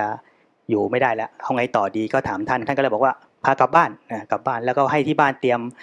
ทุกอย่างให้เรียบร้อย ให้บ้านเป็นที่สงบถึงเวลาท่านก็อยู่กับพ่อมีพระอีกรูปหนึ่งแล้วก็มีพยาบาล คนไหนที่ไม่อดทนความหมายคือไม่ไหวแล้วก็ออกไปก็ให้อยู่เฉพาะท่านท่านก็สวดมนต์ให้ฟังให้ฟัง ถึงจุดหนึ่งพระที่ไปด้วยก็เงียบ ปกติเขาจะสวดตลอดนะครั้งนี้พระวันนั้นก็รู้ท่านก็สังเกตอยู่ สังเกตโยมค่อยๆเปลี่ยนไปเปลี่ยนไป แล้วสุดท้ายโยมก็พนมมืออ่าก็มีมือมือมือขวาก่อนสักพักพักหนึ่งก็มือซ้ายขึ้นพนมมืออ่าแล้วก็จากไปอ๋อท่านก็ออกไปเล่าให้พี่ฟังกูทุกคนก็โอ้ดีใจเนี่ยถึงถึงอาจจะไม่ได้ชี้ชัด แต่มันก็ทำให้คนเห็นก็ปลื้มใจอ่าก็เลยรู้สึกว่าคนที่บ้านก็เออ รู้สึกว่าตอบโจทย์ดี แล้วก็มันก็เป็นภาวะที่ทุกคนเห็นแล้วก็ชื่นใจ การจากลาเป็นเรื่องเศร้า แต่ท่านทุกคนสบายใจนะอืมก็เลยมีเรื่องสนุกตอนท้ายนิดหนึ่งพี่สาวท่านก็ฟังโอ้ภูมิใจมากก็บอกว่า โยมมีลูกสามคนอ่าก็เหมือนคล้ายๆ ว่า เอาไปบวชสักคนหนึ่งอารมณ์เหมือนเนี่ยหาคนช่วยเออก็เลยน่าสนใจดี นี่ก็เป็นตัวอย่างที่ท่านก็เหมือนเล่าให้ฟังเอ่อว่าเป็นอย่างหนึ่งก็คือ ประเด็นคือทำยังไงให้คนจากลาหรือคนที่อยู่ในภาวะนั้นมีความสงบอ่านี่สำคัญเลย ตรงนี้ฟังเราได้ข้อคิดอันหนึ่งเนาะนอกจากเตรียมตัวเราแล้ว ยังต้องเตรียมญาติด้วย เพราะว่าญาตินี่เกื้อกูลเราค่อนข้างมากเลยทีเดียว ใช่ครับ ถ้าเราทำความเข้าใจหรือว่าอย่างที่บอกสมุดเบาใจ หรือสมุดพินัยกรรมชีวิตอาจจะช่วยเรื่องนี้ได้ด้วยว่าทำอย่างไรให้วาระสุดท้ายของเราเป็นอย่างไรก็คือการเตรียมญาติพี่น้องของเราด้วยนะครับเมื่อกี้เห็นพ่อคุณเมย์จัดก็เสริมเรื่องการเตรียมตัวเนี่ยก็อย่างที่ ท่านพระครูกฎว่าคือมันต้องเตรียมไม่ใช่เฉพาะตัวเรา เตรียมเตรียมหมดทุกอย่างเตรียมอย่างเป็นองค์รวม ถ้าเกิดไปย้อนกลับไปที่เราเคยคุยกันในหัวข้อเรื่องสุขภาวะองค์รวมเนี่ยเราต้องมองภาพเนี้ยในภาพรวมใหญ่ ๆ เลยว่า เราอาจจะต้องเตรียมเริ่มตั้งแต่เรื่องกายภาพอะตั้งแต่การกินอยู่ของเราวันนี้กินยังไงที่จะนำไปสู่การตายดีของเราในวันหน้า เราจะให้พ่อแม่เรากินอะไรที่จะนำไปสู่การตายดีของท่านในวันข้างหน้า เราจะออกแบบบ้านออกแบบห้องน้ำยังไง ที่จะทำให้ เราและคนแก่ในบ้านหรือเราในอนาคตตายดีโดยไม่ต้องล้มหัวฟาดอยู่ในห้องน้ำคนเดียว เราจะต้องเตรียมอะไรบ้าง นี่คือทั้งหมดคือคำว่าเตรียมตัวหมดเลยนะ แล้วเราจะทำความเข้าใจกับลูกหลานญาติมิตรเรายังไง กับไอ้เรื่องทั้งหมดที่เราคุยกันวันเนี้ยและเรื่องเกี่ยวกับชีวิตเราทั้งหมดเนี่ยว่าเป้าหมายของเราคืออะไรอะไรที่เราต้องการไม่ต้องการ อะไรที่เราชอบไม่ชอบ แล้วมันก็จะเป็นปัจจัยเอื้อส่งผลว่าในวาระสุดท้ายจริงๆอะ คนที่จะมาอยู่ข้างเราเหมือนอย่างพระอาจารย์เลวตะไปอยู่ข้างคุณพ่อเนี่ยแล้วลูกหลานเราที่จะมาอยู่ข้างเราอะ ต่อให้ท่านบวชหรือไม่บวชก็ตามเนี่ย แล้วลูกหลานเราจะอยู่ข้างๆเราด้วยท่าทีแบบไหนอืมอ่าเอายังไม่ต้องหวังถึงขั้นว่า จะบวชเป็นพระมาสวดมนต์ให้เนี่ย เอาแค่มันไม่ยืนมายืนด่าทวงมรดกเนี่ย ก็อาจจะต้องเตรียมการประมาณหนึ่งนะใช่ไหมฮะ พี่น้องทำยังไงจะไม่ทะเลาะกัน เรายังผูกโกรธกับใครอยู่หรือเปล่า เรายังมีอะไรข้างค้าง งานการที่ยังทำไม่เสร็จตายไม่ได้ ยังกังวลใจอยู่หรือเปล่า เพราะฉะนั้นทั้งหมดเนี่ยคือสิ่งที่เราจะต้องเตรียมทั้งตัวเรา ครอบครัวเรา ลูกหลานญาติมิตร หรือถ้าจะพูดกันให้ไกลกว่านั้น ก็คือต้องเตรียมกันในสังคมนี้ ให้มีความรู้ความเข้าใจ ซึ่งเรื่องนี้ก็ต้องเครดิตอย่างพระอาจารย์ไพศาลที่ท่านทำมา 20-30 ปี ในเรื่องที่จะชวนให้คนไทยกลับมาคุยกันเรื่องการเผชิญความตาย การยอมรับความตาย แล้วก็สร้างให้ระบบงานเรื่องของ palliative care เนี่ยเกิดมีขึ้นอย่าง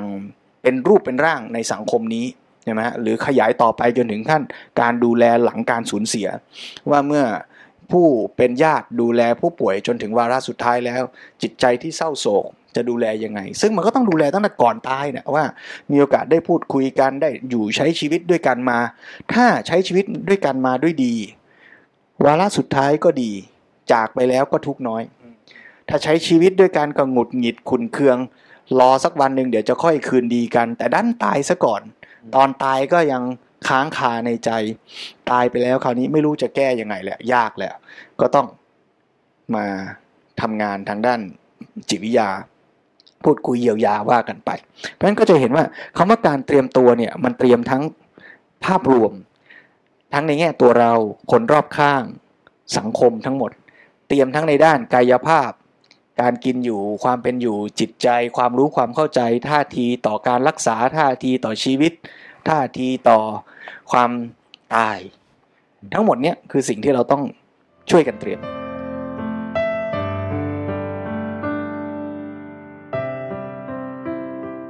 อย้อนกลับไปที่สมุดเบาใจที่ทิศปอนพูดนิดนึงอะค่ะ การที่อย่างที่พระอาจารย์บอกว่า เออเราก็ยังมีโอกาสณเวลาสุดท้ายเหมือนกัน ทีนี้เวลาเราเขียนสมุดเบาใจ มันก็เขียนณปัจจุบันที่เรามีความรู้สติปัญญา มีความเข้าใจณขณะนี้เท่านี้แหละ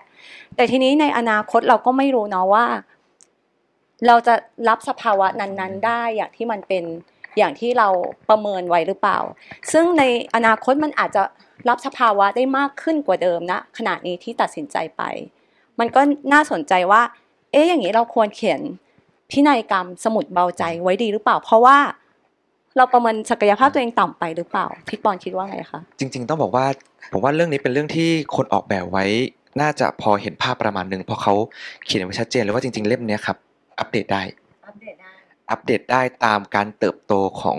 สภาพจิตใจเหมือนที่พี่ปูได้บอกไว้เลยครับว่า ไม่ใช่ว่าวันนี้เราเขียนไปแล้ว ทุกคนจะต้องใช้เล่มนี้เป็นเล่มเดียวตลอดไป แต่ว่าถ้าวันหนึ่งเรามีความคิดที่เปลี่ยนแปลงไป เราสามารถอัปเดตสมุดเล่มนี้เอาพีคๆเลยนะครับสมมติว่าเขียนไปแล้วปรับเปลี่ยนแล้ว แต่วินาทีที่ป่วยขณะนั้น มีภาวะที่อาจจะสื่อสารกับใครไม่ได้ แต่มันเขียนไปแล้ว แล้วมันแก้ไขไม่ได้ ทีนี้ผู้ที่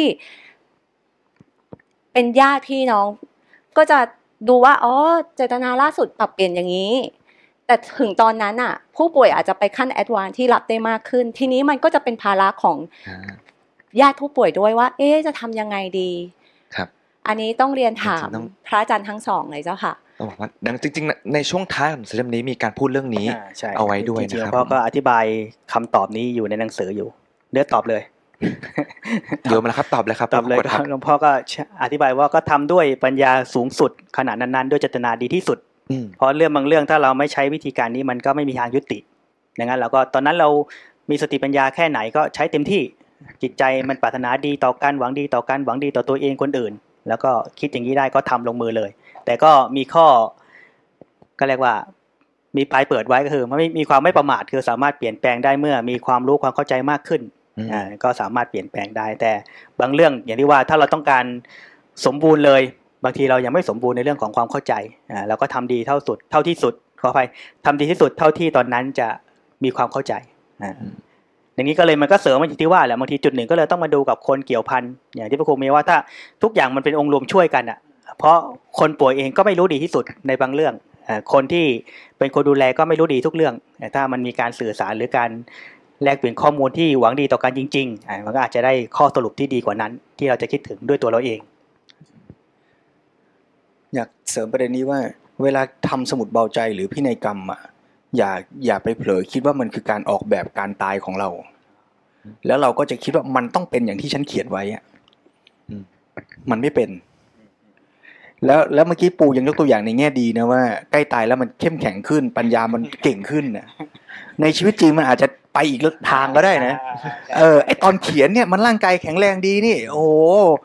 กินข้าวมาอิ่มๆอร่อยอร่อยโอ้โหไอ้นั่นก็ทนได้ไอ้นี่ก็ไหวไม่ต้องรักษา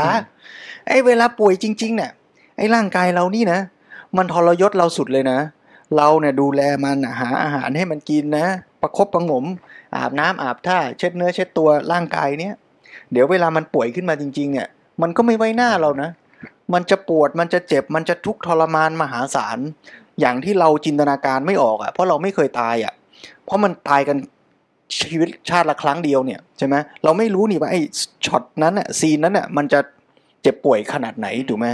ไอ้ตอนเราเขียนพินัยกรรมไม่ว่าจะเขียนกี่รอบก็ตาม อาจจะเหมือนทำพินัยกรรมจริงๆอะใช่ไหมไอ้เซ็นอันล่าสุดนี่ถือว่าได้อืมแทนอันที่เซ็นก่อนหน้าเสมอใช่ไหมไอ้ตอนเขียนเนี่ยไม่ว่าจะกี่รอบอะมันคือตอนยังไม่ใกล้ตายอะ คือเอายังไม่มันไม่ตายก็แล้วกันอะครับใช่ไหมแต่ไอ้ตอนจะตายจริง ๆอะมันอาจจะทรมานแสนสาหัสอะแล้วไม่ใช่แก้ให้เข้มขึ้นอะจะแก้ให้อ่อนลงมบอกไอ้ที่เขียนว่าไม่ไม่ปั๊มอะปั๊มหน่อยเหอะ ไม่ไหวแล้วยังอืมอย่างเงี้ยมันมันก็ไม่แน่ถูกไหมเพราะฉะนั้นอย่างที่พระครูกดยกมาเมื่อกี้แหละว่า จริง ๆ แล้วอะเราไม่รู้หรอก เราก็ทำได้เท่าที่เจตนาดีที่สุดของเราณตอนที่เขียนนั่นแหละแล้วพอสถานการณ์จริงอะก็อย่าไปคิดว่ามันจะได้อย่างที่เขียนอืม ไอ้แค่คิดว่าจะได้อย่างที่เขียนนั่นแหละ ระวังนะ จะตายเพราะเครียดเพราะไม่ได้อย่างที่เขียนเนี่ย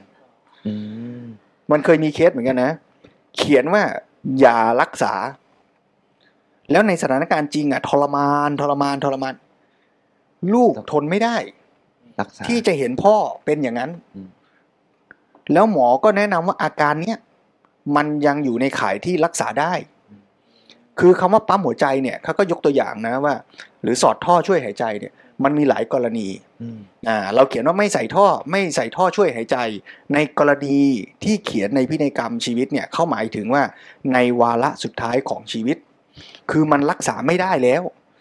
ก็ไม่ต้องไปฝืนเป็นการยื้อเอาไว้อย่างเดียวที่จะไม่ใช่เป็นการยื้อรัษชีวิตเออใช่ไหมแต่ว่า ถ้าเกิดมันมีอาการเจ็บป่วยอย่างใดอย่างหนึ่งในระหว่างทาง ซึ่งการเจาะคอเป็นกระบวนการรักษาให้หายอืมอันนี้มันคนละเคสกับการยื้อนะ เช่นว่าเป็นมะเร็งอยู่แล้วปรากฏกินลูกชิ้นสำลักติดคออย่างเงี้ยแล้วมันต้องเจาะเพื่อเอาเศษอาหารออกอย่างนี้นะจะไปบอกไม่เจาะคอพ่อไม่ได้เพราะเขียนพินัยกรรมชีวิตไว้นี่คนละเรื่องนะ ต้องเข้าใจตรงกันนะ เพราะฉะนั้นในกรณีต้องเจาะ คราวนี้ผู้ป่วยเกิดคิดว่า เนี่ยฉันสั่งไว้แล้วห้ามเจาะ มาเจาะฉันได้ยังไงอืมโกรธโกรธลูกที่มาเจาะในกรณีที่เห็นควรว่าเจาะยังรักษาได้ อ่า สรุปว่ายังไม่ตายอะ แต่ฟื้นขึ้นมาแล้ว โกรธลูกอืมกลายเป็นทะเลาะกัน เพราะฉะนั้นคนที่จะวางใจต่อการตายเนี่ย กรุณาทบทวนให้ชัด ว่าการวางใจต่อการตายเนี่ย ถ้าคุณวางใจต่อการตายได้ ก็ควรวางใจต่อการที่จะ ไม่ได้อย่างพินัยกรรมชีวิตให้ได้ด้วย เพราะถ้าคุณคาดหวังว่าคุณจะต้องตายให้ได้อย่างพินัยกรรมชีวิต มันจะไม่ตายดีเอาเราก็ต้องวางใจต่อการที่จะมีชีวิตอยู่อย่างที่มันจะเป็นได้นะขนาดนั้นด้วย คือการทำพินัยกรรมชีวิตมันเป็นแค่เหตุปัจจัยหนึ่งที่เราพยายามจะบอกตัวเราทบทวนตัวเราบอกคนรอบข้างประมาณหนึ่งนะแต่อย่าไปคิดว่ามันคือการออกแบบว่า ฉันจะต้องได้ตายแบบที่ฉันเขียนอืมมันเป็นไปไม่ได้หรอก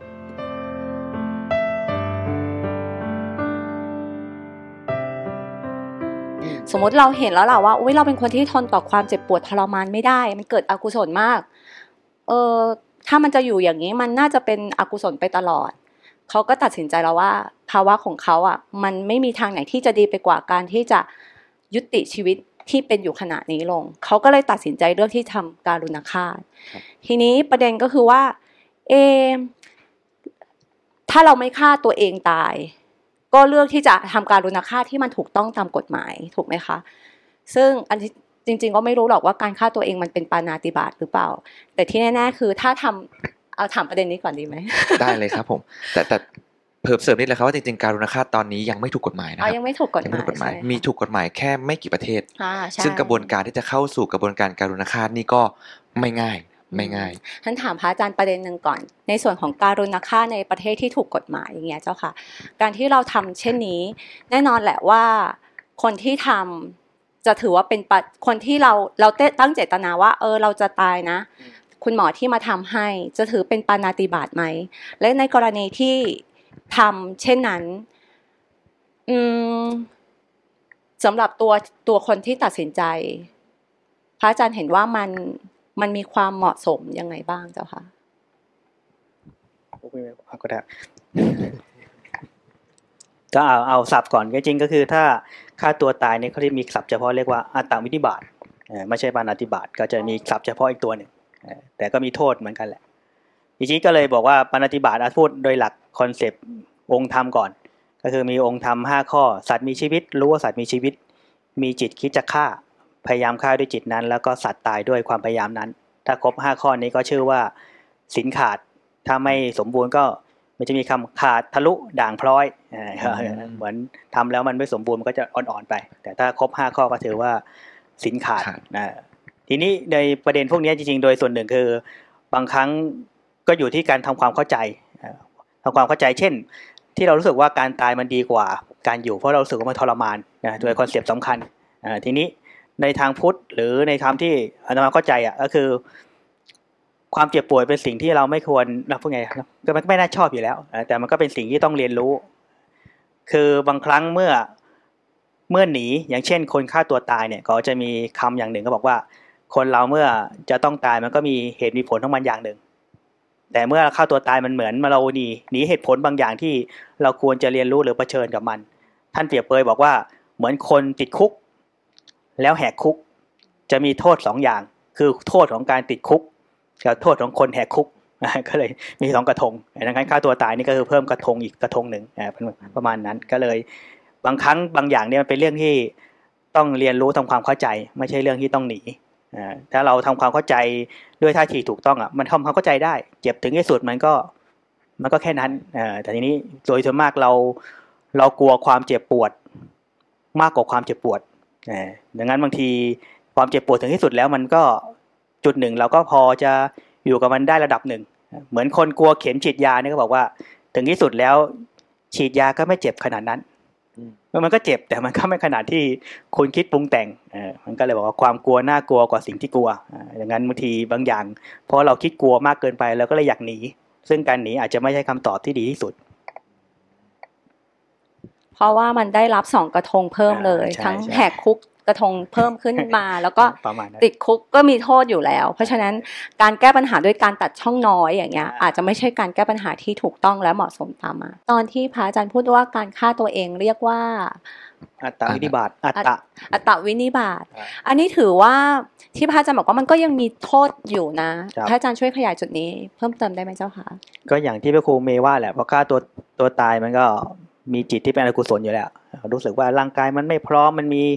ความบีบคั้น เราไม่อยากอยู่ในสภาวะนี้คิดว่าร่างกายเป็นทำเป็นตัวทำให้เราทุกข์ทำลายมันซะมันจะได้ไม่ทุกข์อ่ามันก็ทำด้วยอกุศลในใจที่มีอยู่มากอ่ามันก็เลยเป็นการเศร้าหมองอยู่แล้ว โอกาสที่จะเกิดดีมันก็มีแต่น้อยมากต้องเรียกว่าอืมมันมีในตัวอย่างในพุทธประวัติเหมือนกันที่พระเขาท่านก็รู้สึกว่าอาพาธหนักท่านก็ไม่อยากอยู่ในสภาวะนี้ แต่พอดีท่านฝึกมาเยอะ ก่อนจะตายท่านก็เลยน้อมคำสอนพระเจ้าแล้วก็มาปฏิบัติเต็มที่ก็บรรลุธรรมได้ แต่ก็เป็นเคสที่ค่อนข้างพิเศษมากนะก็ถึงโดยทั่วไปต้องพูดโดยหลักทั่วไปก็เลยว่า ก็โดยส่วนใหญ่คนฆ่าตัวตายก็จิตไม่ดีอะต้องพูดอย่างนี้ ทีนี้โดยโดยสรุปก็เลยพูดถึงว่า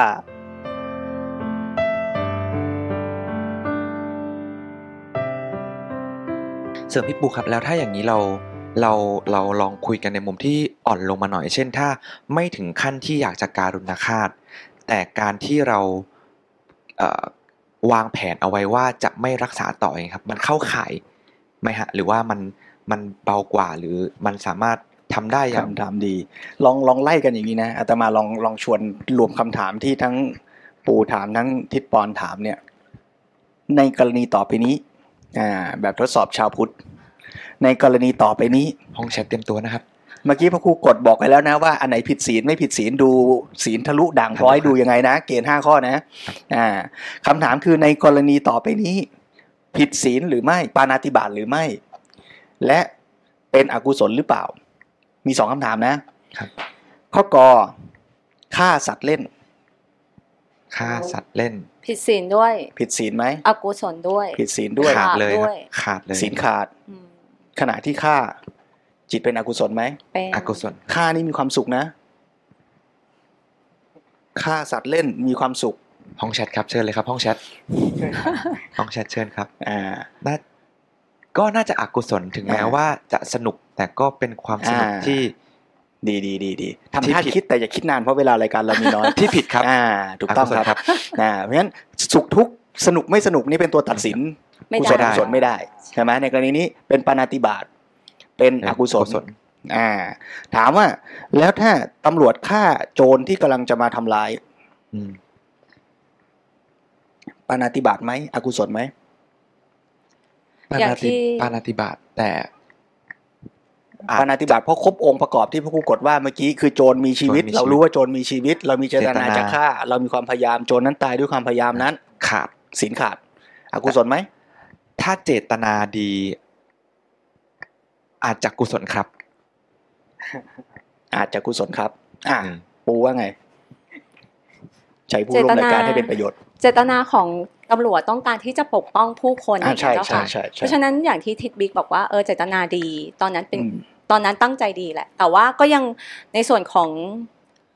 ครบองค์ห้ากุศลอกุศลกรรมบทก็ยังผิดอยู่อ่าแต่ว่าก็ก็ ก็มีมีโทษน้อย เพราะอย่างเพราะว่ามันมีเหมือนกับ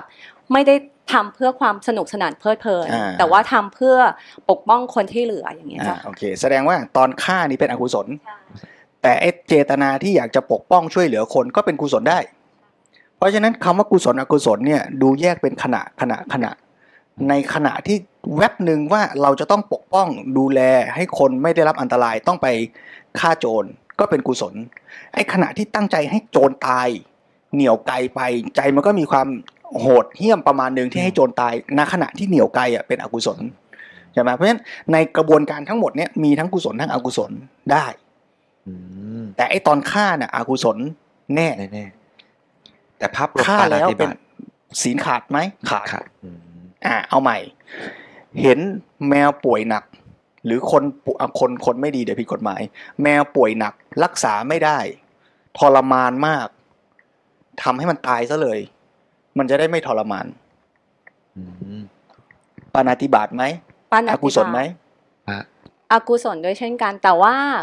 ใจหนึ่งก็มีความเมตตา เพราะฉะนั้นโทษมันก็น่าจะน้อยลงเจ้าค่ะ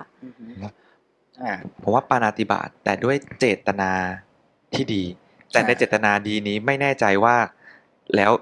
เราคำนึงถึงเป็นเจตนาเรา แต่เราไม่ได้คำนึงถึงอ่าแมวว่าแมวอยากตาแมยวหอรืยาอกเปล่าตายหรือเปล่า ใช่ ก็จริง ๆ ยังฟังดูดีกว่าโจรอืมเพราะก็ไม่เห็นถามโจรนี่ว่าโจรอยากตายหรือเปล่าอืมใช่ไหมเพราะฉะนั้นกรณีแมวกับโจรอะ อันเดียวกัน ก็คือว่าเราเจตนาดีได้ แต่ว่าไอ้เจตนาดีแบบฆ่าแมวเนี่ย เดาว่าเดาว่านะเดาว่าคงจะดีมากอะ ดีแบบโอ้ดีดีอะนะอ่ารักมันสงสารมันใช่ไหมหรือคุณหมอสัตวแพทย์อ่าต้องให้ยาแมวตัวเนี้ยให้มันตายอ่าไม่ใช่เจ้าของให้ด้วย คุณหมอให้ คุณหมอก็เจตนาดีใช่ไหมอ่าเพราะฉะนั้นเจตนาดีขณะที่เจตนาดีก็เป็นกุศลอืมแต่ไอ้ขณะที่บีบยาเข้าไปเพื่อให้มันตายอะ ในขณะนั้นก็ต้องยอมรับว่ามันมีความในใจอะอืมมันก็เป็นอกุศล แต่ก็อย่างที่ปูว่าคืออกุศลมีกำลังอ่อน เพราะว่าหวังดีกับเขาหวังดีต่อเขา แล้วก็ไม่ได้ทำเพื่อสนุกบันเทิงอะไรอย่างเงี้ยนะอ่าอย่างเงี้ยไอ้มีทั้งกุศลและอกุศลในเซตของการกระทำแล้วอกุศลที่ว่าก็มีอกุศลหนักเบาอะด้วยเลเวลอ่าพูดจุดนี้พูดมาถึงจุดนี้โยมเริ่มเริ่มมีความเอ๊ะขึ้นในใจแล้วเจ้าค่ะ มีคำของหลวงพ่อประโยคนึงด้วย ที่ว่าเราต้องดูด้วยว่าสิ่งที่เราฆ่านั้นอะ แน่นอนแหละ ทั้งทั้งสองกรณีไม่ว่าจะยิงโจรเพื่อปกป้องคนที่เหลือหรือฆ่าแมวเพื่อเพราะไม่อยากให้มันทรมานจากโลก มันก็มีความเป็นปานาติบาตทั้งคู่ใช่แม้จะเจตนาดีทั้งคู่ทั้งกรณีทั้งสองกรณีก็ตามแต่ต้องแยกให้ชัดว่าคำว่าเจตนาดีไม่ใช่เจตนาขณะฆ่า ใช่ใช่ใช่เป็นเจตนาขณะอีกขณะหนึ่งอืมทีนี้ประเด็นก็คือว่า หลวงพ่อเคยบอกว่าเราก็ต้องดูด้วยว่าสิ่งที่เราฆ่า มันมีความเป็นมีศีลมากน้อยแค่ไหนใช่ทีนี้ในก็การอันนั้เกิดนจะไปขึ้นอยู่ขึ้นเป็นประเด็นว่าไอ้ตัวอกุศลที่ว่าเป็นอกุศลแล้วแหละเจ้าค่ะแต่อกุศลมากหรือน้อยเจ้าค่ะขึ้นอยู่กับอะไรอีกบ้าง ขึ้นอยู่กับว่าสัตว์เล็กสัตว์ใหญ่ขึ้นอยู่กับเจตนาทำเพื่อสนุกหรือทำด้วยความจำเป็น ขึ้นอยู่กับว่าสัตว์นั้นเป็นสัตว์มีคุณมากมีคุณน้อยอืมอ่าก็จะเป็นผลให้อกุศลที่ว่าเป็นอกุศลแล้วล่ะ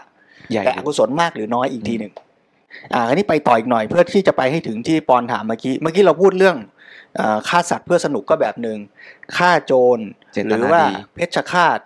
ฆ่านักนักโทษอะไรเนี่ยนะผู้พิพากษาตัดสินคดีความประหารชีวิต อันนั้นก็นี่ชุดหนึ่ง เสร็จแล้วก็การุญยฆาตแมวอ่าเห็นแมวน่าสงสารฆ่าด้วยความปรารถนาก็อย่างหนึ่งนะการุญยฆาตตัวเอง คือ เรากลายเป็นแมวตัวนั้นอืมแล้วเราก็บอกโอ้ชีวิตฉันไม่ไหวแล้ว อยู่ไปทรมานเหลือเกิน ตายดีกว่าอ่าอย่างนี้ท่านกฎบอกไม่เรียกปาณาติบาตเรียกอีกคำหนึ่งว่าอัตตวินิบาตคือฆ่าตัวเองใช่ไหมฆ่าตัวเอง แต่ว่าเป็นกุศลหรืออกุศลอกุศลครับอ่าก็อาจจะแยกอย่างอย่างอย่างกรณีแล้วแต่ก่อนหน้านี้ก็ได้ คือก็อาจจะมีทั้งกุศลและอกุศล ด้วยความคิดว่าเนี่ยอยู่ไปนะ ลูกหลานจะลำบากนะ จะอย่างนี้จะอย่างนั้น ใช่ไหมไม่อยากจะให้เป็นภาระตึ๊ดตึ๊ดตึ๊ดตึ๊ดค่ารักษานู่นนี่นั่นก็อาจจะเป็นกุศลก็ได้ หรืออาจจะเป็นอกุศลก็ได้โอ้ยทรมานเหลือเกินเบื่อเว้ยลำคาญเว้ยตายดีกว่าเว้ยอ่าก็ได้ เพราะฉะนั้นก็แล้วแต่ไปพิจารณากันเอา แต่ไอ้ขณะที่ต้องการจะตายอะไอ้อาการที่ไม่พอใจสภาวะนี้อยากอยู่ในสภาวะที่ดีกว่านี้ หรือคิดเอาว่าตายแล้วจะดีกว่านี้อย่างที่พระครูกฎว่าเนี่ย อันเนี้ยคือโทสะอืมอ่าใช่ไหมมันก็เลยไม่เอาแล้วเว้ย ปัญหาที่มันเป็นมันสู้ไม่ได้ ทนไม่ไหวไม่เอาแล้ว อย่างเงี้ย สภาวะนี้เป็นอกุศลนะฮะก็แยกกันเป็นขั้นอย่างนี้ คราวนี้ไม่รักษาคุณพ่อ เพราะพ่อเขียนพินัยกรรมไว้ พินัยกรรมชีวิตอ่าเขียนสมุดเบาใจไว้ว่าไม่ต้องรักษา ไม่ต้องรักษาเท่ากับการลุญยฆาตหรือไม่ ไม่เท่า ไม่เท่าครับ ไม่เท่าอ่าตรงนี้แยกให้ชัดนะไม่เท่าเมื่อกี้กรณีการุญยฆาตไม่ว่าจะต่อแมวอืมต่อคนต่อตัวเอง แปลว่าเรามีเจตนาจะกระทำอะไรสักอย่าง เพื่อให้ตายอืมเร็วขึ้น เพราะทนอยู่ในสภาพนั้นไม่ไหว หรือคิดว่าคนนั้นสัตว์นั้น ทนอยู่ในสภาพนั้นแล้วแย่ ถ้าเราไม่ทำอะไรเขาจะทรมานอย่างนั้นไปนานๆ เราก็เลยทำอะไรสักอย่าง ให้ให้เขาไม่ต้องอยู่ในสภาพนั้น หรือตัวเราไม่ต้องอยู่ในสภาพนั้น แล้วตายซะ อย่างนี้เรียกการุญยฆาตนะฮะเข้ามาตัดจังหวะทั้งที่มันยังอาจจะยังไม่ต้องเกิดแต่ให้เกิดก่อนาเราเป็นฝ่ายกระทำให้มันเกิดเกิดการตายครับแต่ว่ากรณีไม่รักษาเนี่ย แปลว่า ร่างกายเขาไม่ไหว ถ้าใส่ท่อจะอยู่ต่อได้ อืมแต่เราไม่ให้ใส่ทันไหมฮะครับการไม่ใส่ท่อเป็นการไม่ยืด ไม่ใช่เป็นการทำให้ตายแปลว่าจริง ๆเขาถึงจุดที่ควรจะต้องตายแล้ว แต่เราเลือกว่าเราจะยืดออกหรือเราจะให้เขาเป็นไปตามจังหวะของเขาอ่าแต่แต่เขาจะตายหรือเปล่านะเราก็ไม่รู้นะ ว่าถ้าเราไม่ไม่ใส่ท่อเขาก็อาจจะไม่ตายก็ได้อืมแต่ไอการใส่เนี่ยคือเจตนาใส่เพื่อยืด อืมแต่เราไม่ใส่อะย้ำใหม่นะ ถ้าสมมติแมวมันทรมานจะตาย เราเลยฉีดยา เพื่อให้ตาย ฉีดให้ตายอ่าแล้วเราก็คิดว่าเราจะฉีดหรือไม่ฉีดครับการกระทำของเราคือการคิดว่าจะทำให้ตายหรือไม่ให้ตายอืมส่วนการใส่ท่อเนี่ย มันไม่ใช่ใส่เพื่อให้ตาย การใส่คือเพื่อให้ยืดอืมแล้วเรามาคุยกันว่า เราจะยืดหรือไม่ยืด โอเค โอเคไหมฮะ เพราะฉะครันั้บนต้องผมแยกแยกสองเคสนี้ออกจากกันให้ชัดก่อนครับว่าการุญยฆาตผิดกฎหมายไทยณปัจจุบันอ่าการุญยฆาตเป็นการฆ่าเป็นการปาณาติบาตอืมการุญยฆาตมีทั้งส่วนที่เป็นกุศลและอกุศลก็ได้ ครับ นี่เรียกการุญยฆาต ส่วนการ ไม่ยื้อชีวิตอ่าอ่าหรือว่าการทำตามพินัยกรรมชีวิตว่าจะไม่รักษาในบางวิธีการ คือหมายความว่าไม่ยื้อชีวิต เพราะฉะนั้นการไม่ยื้อเนี่ยไม่ผิดกฎหมายครับอ่าไม่ยื้อนะไม่ใช่ย้ำอีกทีว่าไม่ไม่ใช่ทำให้ตายนะ กระบวนการนั้นเนี่ยคือกระบวนการทำให้ชีวิตยืดออกไป แต่เราไม่เอาครับ เป็นสิทธิผู้ป่วยได้อ่า แต่ก็อย่างที่ว่าต้องไปดูตามกรณีที่เหมาะสมด้วยครับไม่ใช่ว่าลูกชิ้นติดคอแล้วก็ไม่รักษาปล่อยให้ตาย อันนี้ก็ผิดจรรยาบรรณแพทย์เขาอีก ว่ารักษาได้แล้วไม่รักษานะฮะเพราะฉะนั้นในกรณีที่มันรักษาไม่ได้ด้วยนะกรณีนั้นรักษาไม่ได้ด้วย มีแนวโน้มจะตายชัดเจนแล้วด้วย แล้วจะกระทำการเพื่อยืดออกไปแล้วไม่ทำอย่างเงี้ยได้อืม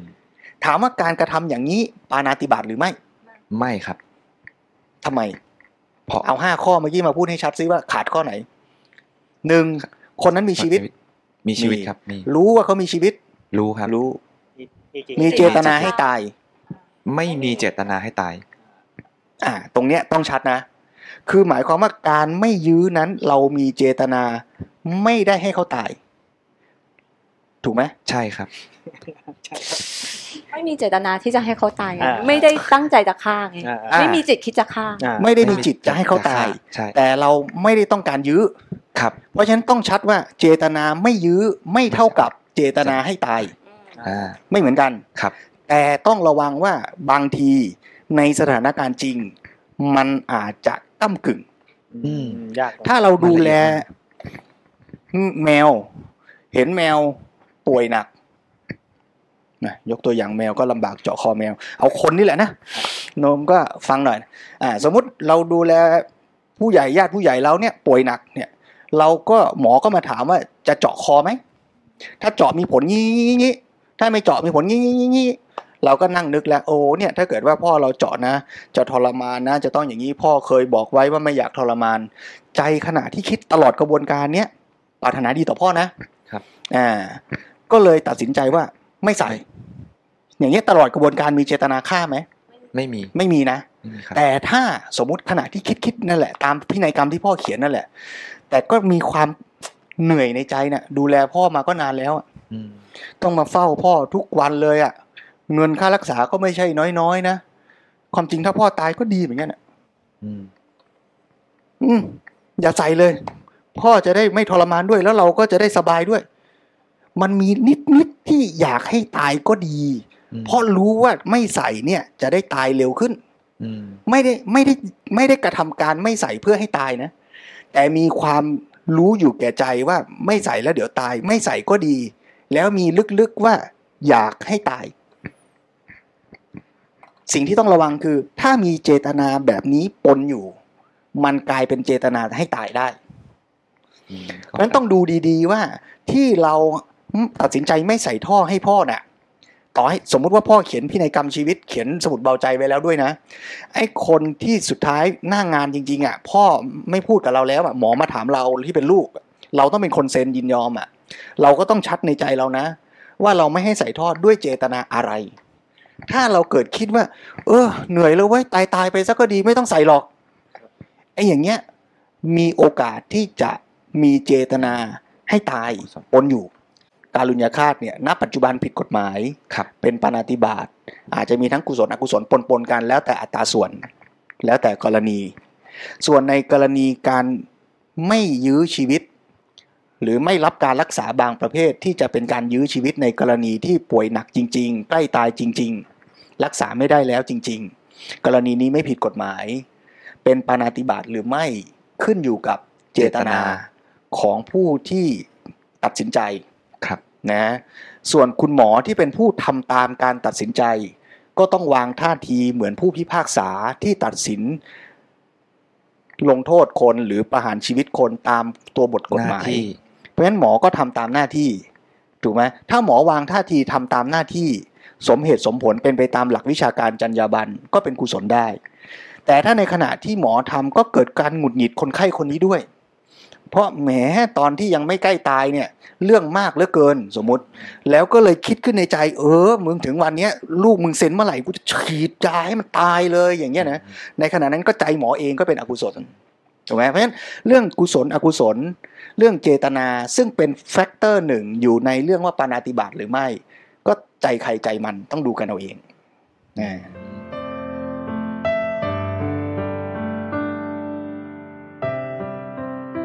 คือมีสองส่วนหนึ่งก็คือส่วนที่เราพึงปฏิบัติตัวเองให้มีความพร้อมกับสองก็มีส่วนที่คนช่วย ถ้าปฏิบัติให้พร้อมได้ก็ดีที่สุด เพราะมันก็ค่อนข้างรับประกันได้เยอะหน่อย ถ้าเราปฏิบัติตัวเราให้พร้อมให้เราสามารถมีใจที่เป็นกุศลทำทั้งชีวิต หรือที่สุดแล้วสามารถเห็นความจริงได้ประจักษ์กับใจเรา อันนี้ก็เป็นสิ่งที่การันตีได้ดีที่สุด เหมือนยายคุณยายคนนี้ก็มีอยู่คุณยายคุณแม่หลานสาวอยู่ด้วยกันสามคนก็ทำบุญ ตักบาตรปฏิบัติธรรมเป็นปกติ เช้าวันหนึ่ง คุณแม่ก็กำลังเตรียม คุณยายคุณแม่คุณแม่กำลังเตรียมอาหารเพื่อจะใส่บาตร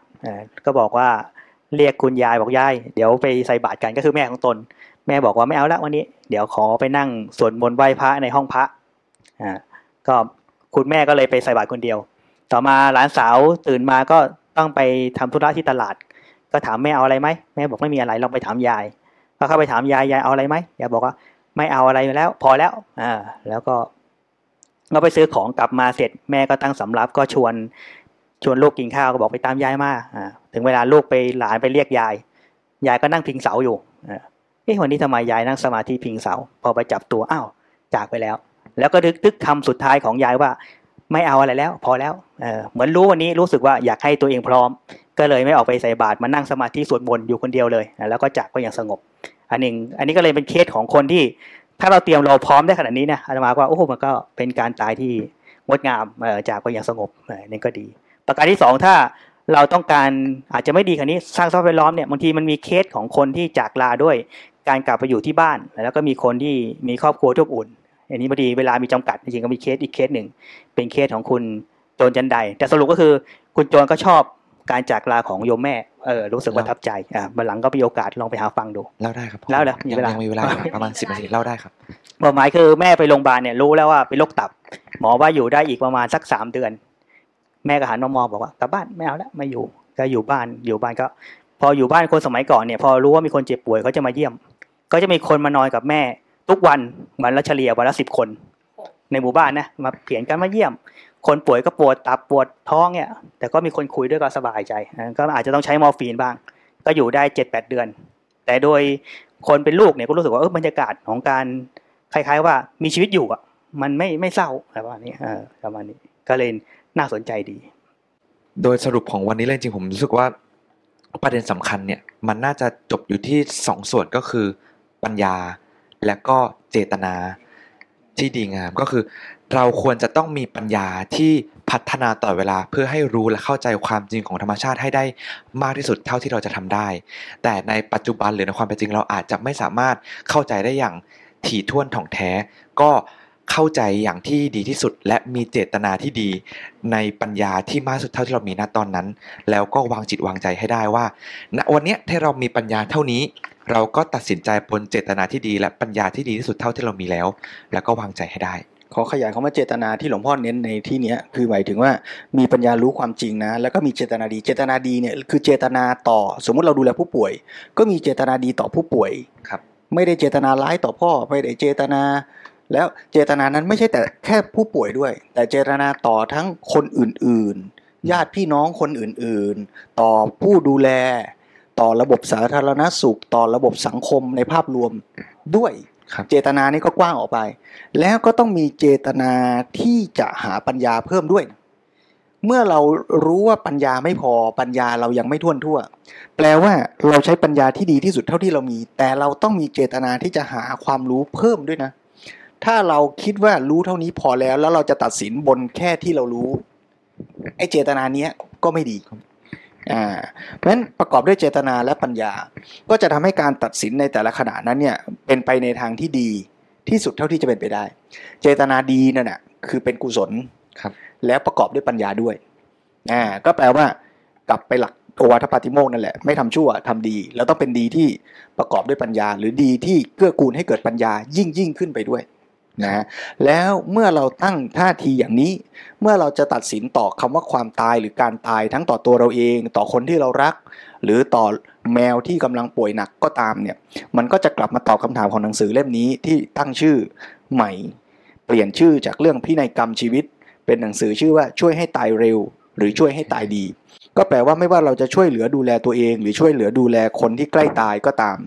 ก็ต้องตั้งหลักกันให้ดี ว่าไม่ใช่แค่ช่วยให้ ตายเร็ว คือหมายความว่าทรมานซะก็ตายซะเถอะอืมแค่นั้น แล้วในขณะเดียวกันก็ไม่ใช่แปลว่า ช่วยให้พยายามไม่ตาย คือจะช่วยกันยื้อไว้ โดยไม่ได้แคร์คุณภาพชีวิต ว่าเขาจะอยู่เป็นยังไง แต่เราอาจจะต้องไม่ใช่ทั้งช่วยให้ตายเร็ว และไม่ได้ช่วยให้ตายทรมานยาวๆนานๆ แต่เราต้องกลับมาตั้งหลักว่าช่วยให้ทุกคนรวมทั้งตัวเราตายดีให้ได้ อืมอย่างที่คุยกันไปตอนต้น ดีตั้งแต่ดีน้อยดีมาก ดีสุดๆ ดียิ่งกว่าดีที่ว่าเมื่อกี้นี้อะไรที่ว่าเนี่ยอ่าก็ช่วยกันทำให้เต็มที่ตามกำลังนะไม่ได้สำคัญอยู่ที่ว่าเร็วหรือช้ามันมีจุดหนึ่งที่น่าสนใจทิศปอนเวลาเราได้ความรู้ได้องค์ความรู้มา คนมักที่จะตัดสินใจหรือฟันธงลงไปว่า เออเอาแบบนี้แหละครับเพราะว่าดด้วยความที่รู้สึกว่าคนเรามันต้องมีจุด จุดที่เหมือนกับหลักยึดเนาะเหมือนกับพอได้ความององค์ความรู้มา เราก็จะตัดสินใจว่า เอออันเนี้ยใช่ เพราะว่ามันทำให้เราอุ่นใจมั่นใจว่า เอ้ยสบายใจแล้ว ความละแวระหวาดหวาดระแวงหรือกังวลมันจะน้อยลง อันเนี้ยก็เป็นจุดหนึ่งที่เราอาจจะต้องกลับมาไข้ควร หรือเฝ้าที่จะเตือนตัวเองอยู่บ่อย ๆ ว่าอย่าเพิ่ง ตัดสินใจหรือฟันธงลงไป ว่าแบบนั้นคือดีที่สุดอย่างที่พระอาจารย์บอกก็คือ ยังต้องแสวงหาความรู้ต่อไปให้ตระหนักว่าสิ่งที่เราเรารู้อาจจะยังมีสิ่งที่เรายังไม่รู้ด้วยก็ได้ ก็พัฒนาปัญญาต่อไปครับค่ะแล้วก็สุดท้ายมุมจากประสบการณ์แล้วก็จากที่ได้พูดคุยกับวันนี้กับพระครูทั้งสองท่านด้วยว่า สุดท้ายเราในมุมญาติพี่น้องเองที่เราอาจจะต้องเป็นหนึ่งในปัจจัยที่ช่วยทำให้ ตายดีเกิดขึ้นเนี่ยครับไม่ว่าเราจะมีเจตนาดีแค่ไหน หรือปัญญาเรามีมากน้อยแค่ไหน แต่เราอาจจะต้องสุดท้ายเราจะต้องวางใจให้ได้ว่า ในการตัดสินใจนั้นๆ ถ้าเราทำด้วยเจตนาที่ดีที่สุดแล้ว ในปัญญาที่มีที่สุดณวันนี้แล้ว บวกหาเพิ่มเติมได้ในอนาคตต่อไป ไม่ว่าผลจะเป็นอย่างไร เราก็ต้องวางจิตวางใจให้ได้ เพราะเราทำด้วยเจตนาที่ดีที่สุดเรียบร้อยแล้วนะครับผมจริง ๆ วันนี้ก็พระกุกฎมีอะไรเสริมพระคุณมีอะไรเสริมไหมครับผมก็อย่างที่ คิดว่าแหละอะก็เป็นบทสรุปที่น่าสนใจที่เราก็เอามาสอนใจเราอะถ้าเรามีท่าทีอย่างนี้ได้ เราก็จะรู้สึกว่าเราก็ทำสิ่งที่มันสมควรแล้วอะใจเราก็จะไม่เศร้าหมองเดี๋ยวอย่างพอเราเห็นตรงนี้เองพอเราทำปัจจัยเหล่านี้ให้เกิดขึ้น เราก็จะได้ภาพที่มันเป็นที่สบายใจได้มากด้วยอ่าเช่น อย่างที่ว่าที่เราเคสหลายๆเคสมาก็ทำให้เราเห็นการตายที่ดี ซึ่งการตายดีตายดีเนี่ยมันมีลักษณะอย่างหนึ่งที่น่าสนใจคือมันทำให้ คนเราไม่กลัวความตายนะเพเมื่อเราไม่เห็นแล้วมันไม่น่ากลัวเนี่ย เราจะเรียนรู้มันได้ดี แล้วก็วางใจกับมันได้พอดี แต่ส่วนใหญ่ที่เราเจอเคสพวกนี้แล้วเราปฏิบัติต่อสิ่งนั้นได้อย่าง เรียกว่าเศร้าหมองหวาดหวั่นหวาดกลัวก็เพราะเรากลัวนี่แหละเพราะเรารู้สึกว่ามันเป็นสิ่งที่น่ากลัวน่าอันตรายน่าเจ็บปวดนะแต่ถ้าเราเห็นว่าการจากลามันก็เป็นแค่บทบาทหนึ่งที่เราสามารถเรียนรู้ได้ แล้วก็เป็นประโยชน์ต่อชีวิตจริง ๆ ด้วยเป็นบททดสอบที่สำคัญที่ทุกคนต้องเจอ แล้วจะเจอยังไงให้มันดีให้มันเป็นการตายที่ดีตายที่งดงาม ตายที่ช่วยให้เกิดกุศลความดีมากขึ้น อันนี้ก็เลยเป็นประโยชน์ในมุมของคนที่ถ้าปฏิบัติต่อกันได้ดีฮะเราก็จะได้สิ่งดีสะท้อนกลับมาที่การเห็นการเข้าใจของเรามากขึ้น เพราะฉะนั้นชวนอ่านชวนทำวันนี้นี่ไม่ได้ชวนกันตายเร็ว และไม่ได้ชวนกันตายดี แต่ว่าเราจะชวนกันเตรียมพร้อม ทั้งตัวเราและเตรียมต่อคนรอบข้างที่จะส่งผลต่อกัน ให้เรามีชีวิตในแต่ละวันที่ดีที่สุด เพื่อส่งผลไปสู่ วินาทีสุดท้ายของชีวิตไม่ว่าจะเกิดขึ้นเมื่อไหร่ก็ตาม ให้เป็นการจากลาที่ดี ทั้งกับตัวเราด้วย ทั้งกับคนที่จะอยู่ในโลกนี้ต่อไปด้วย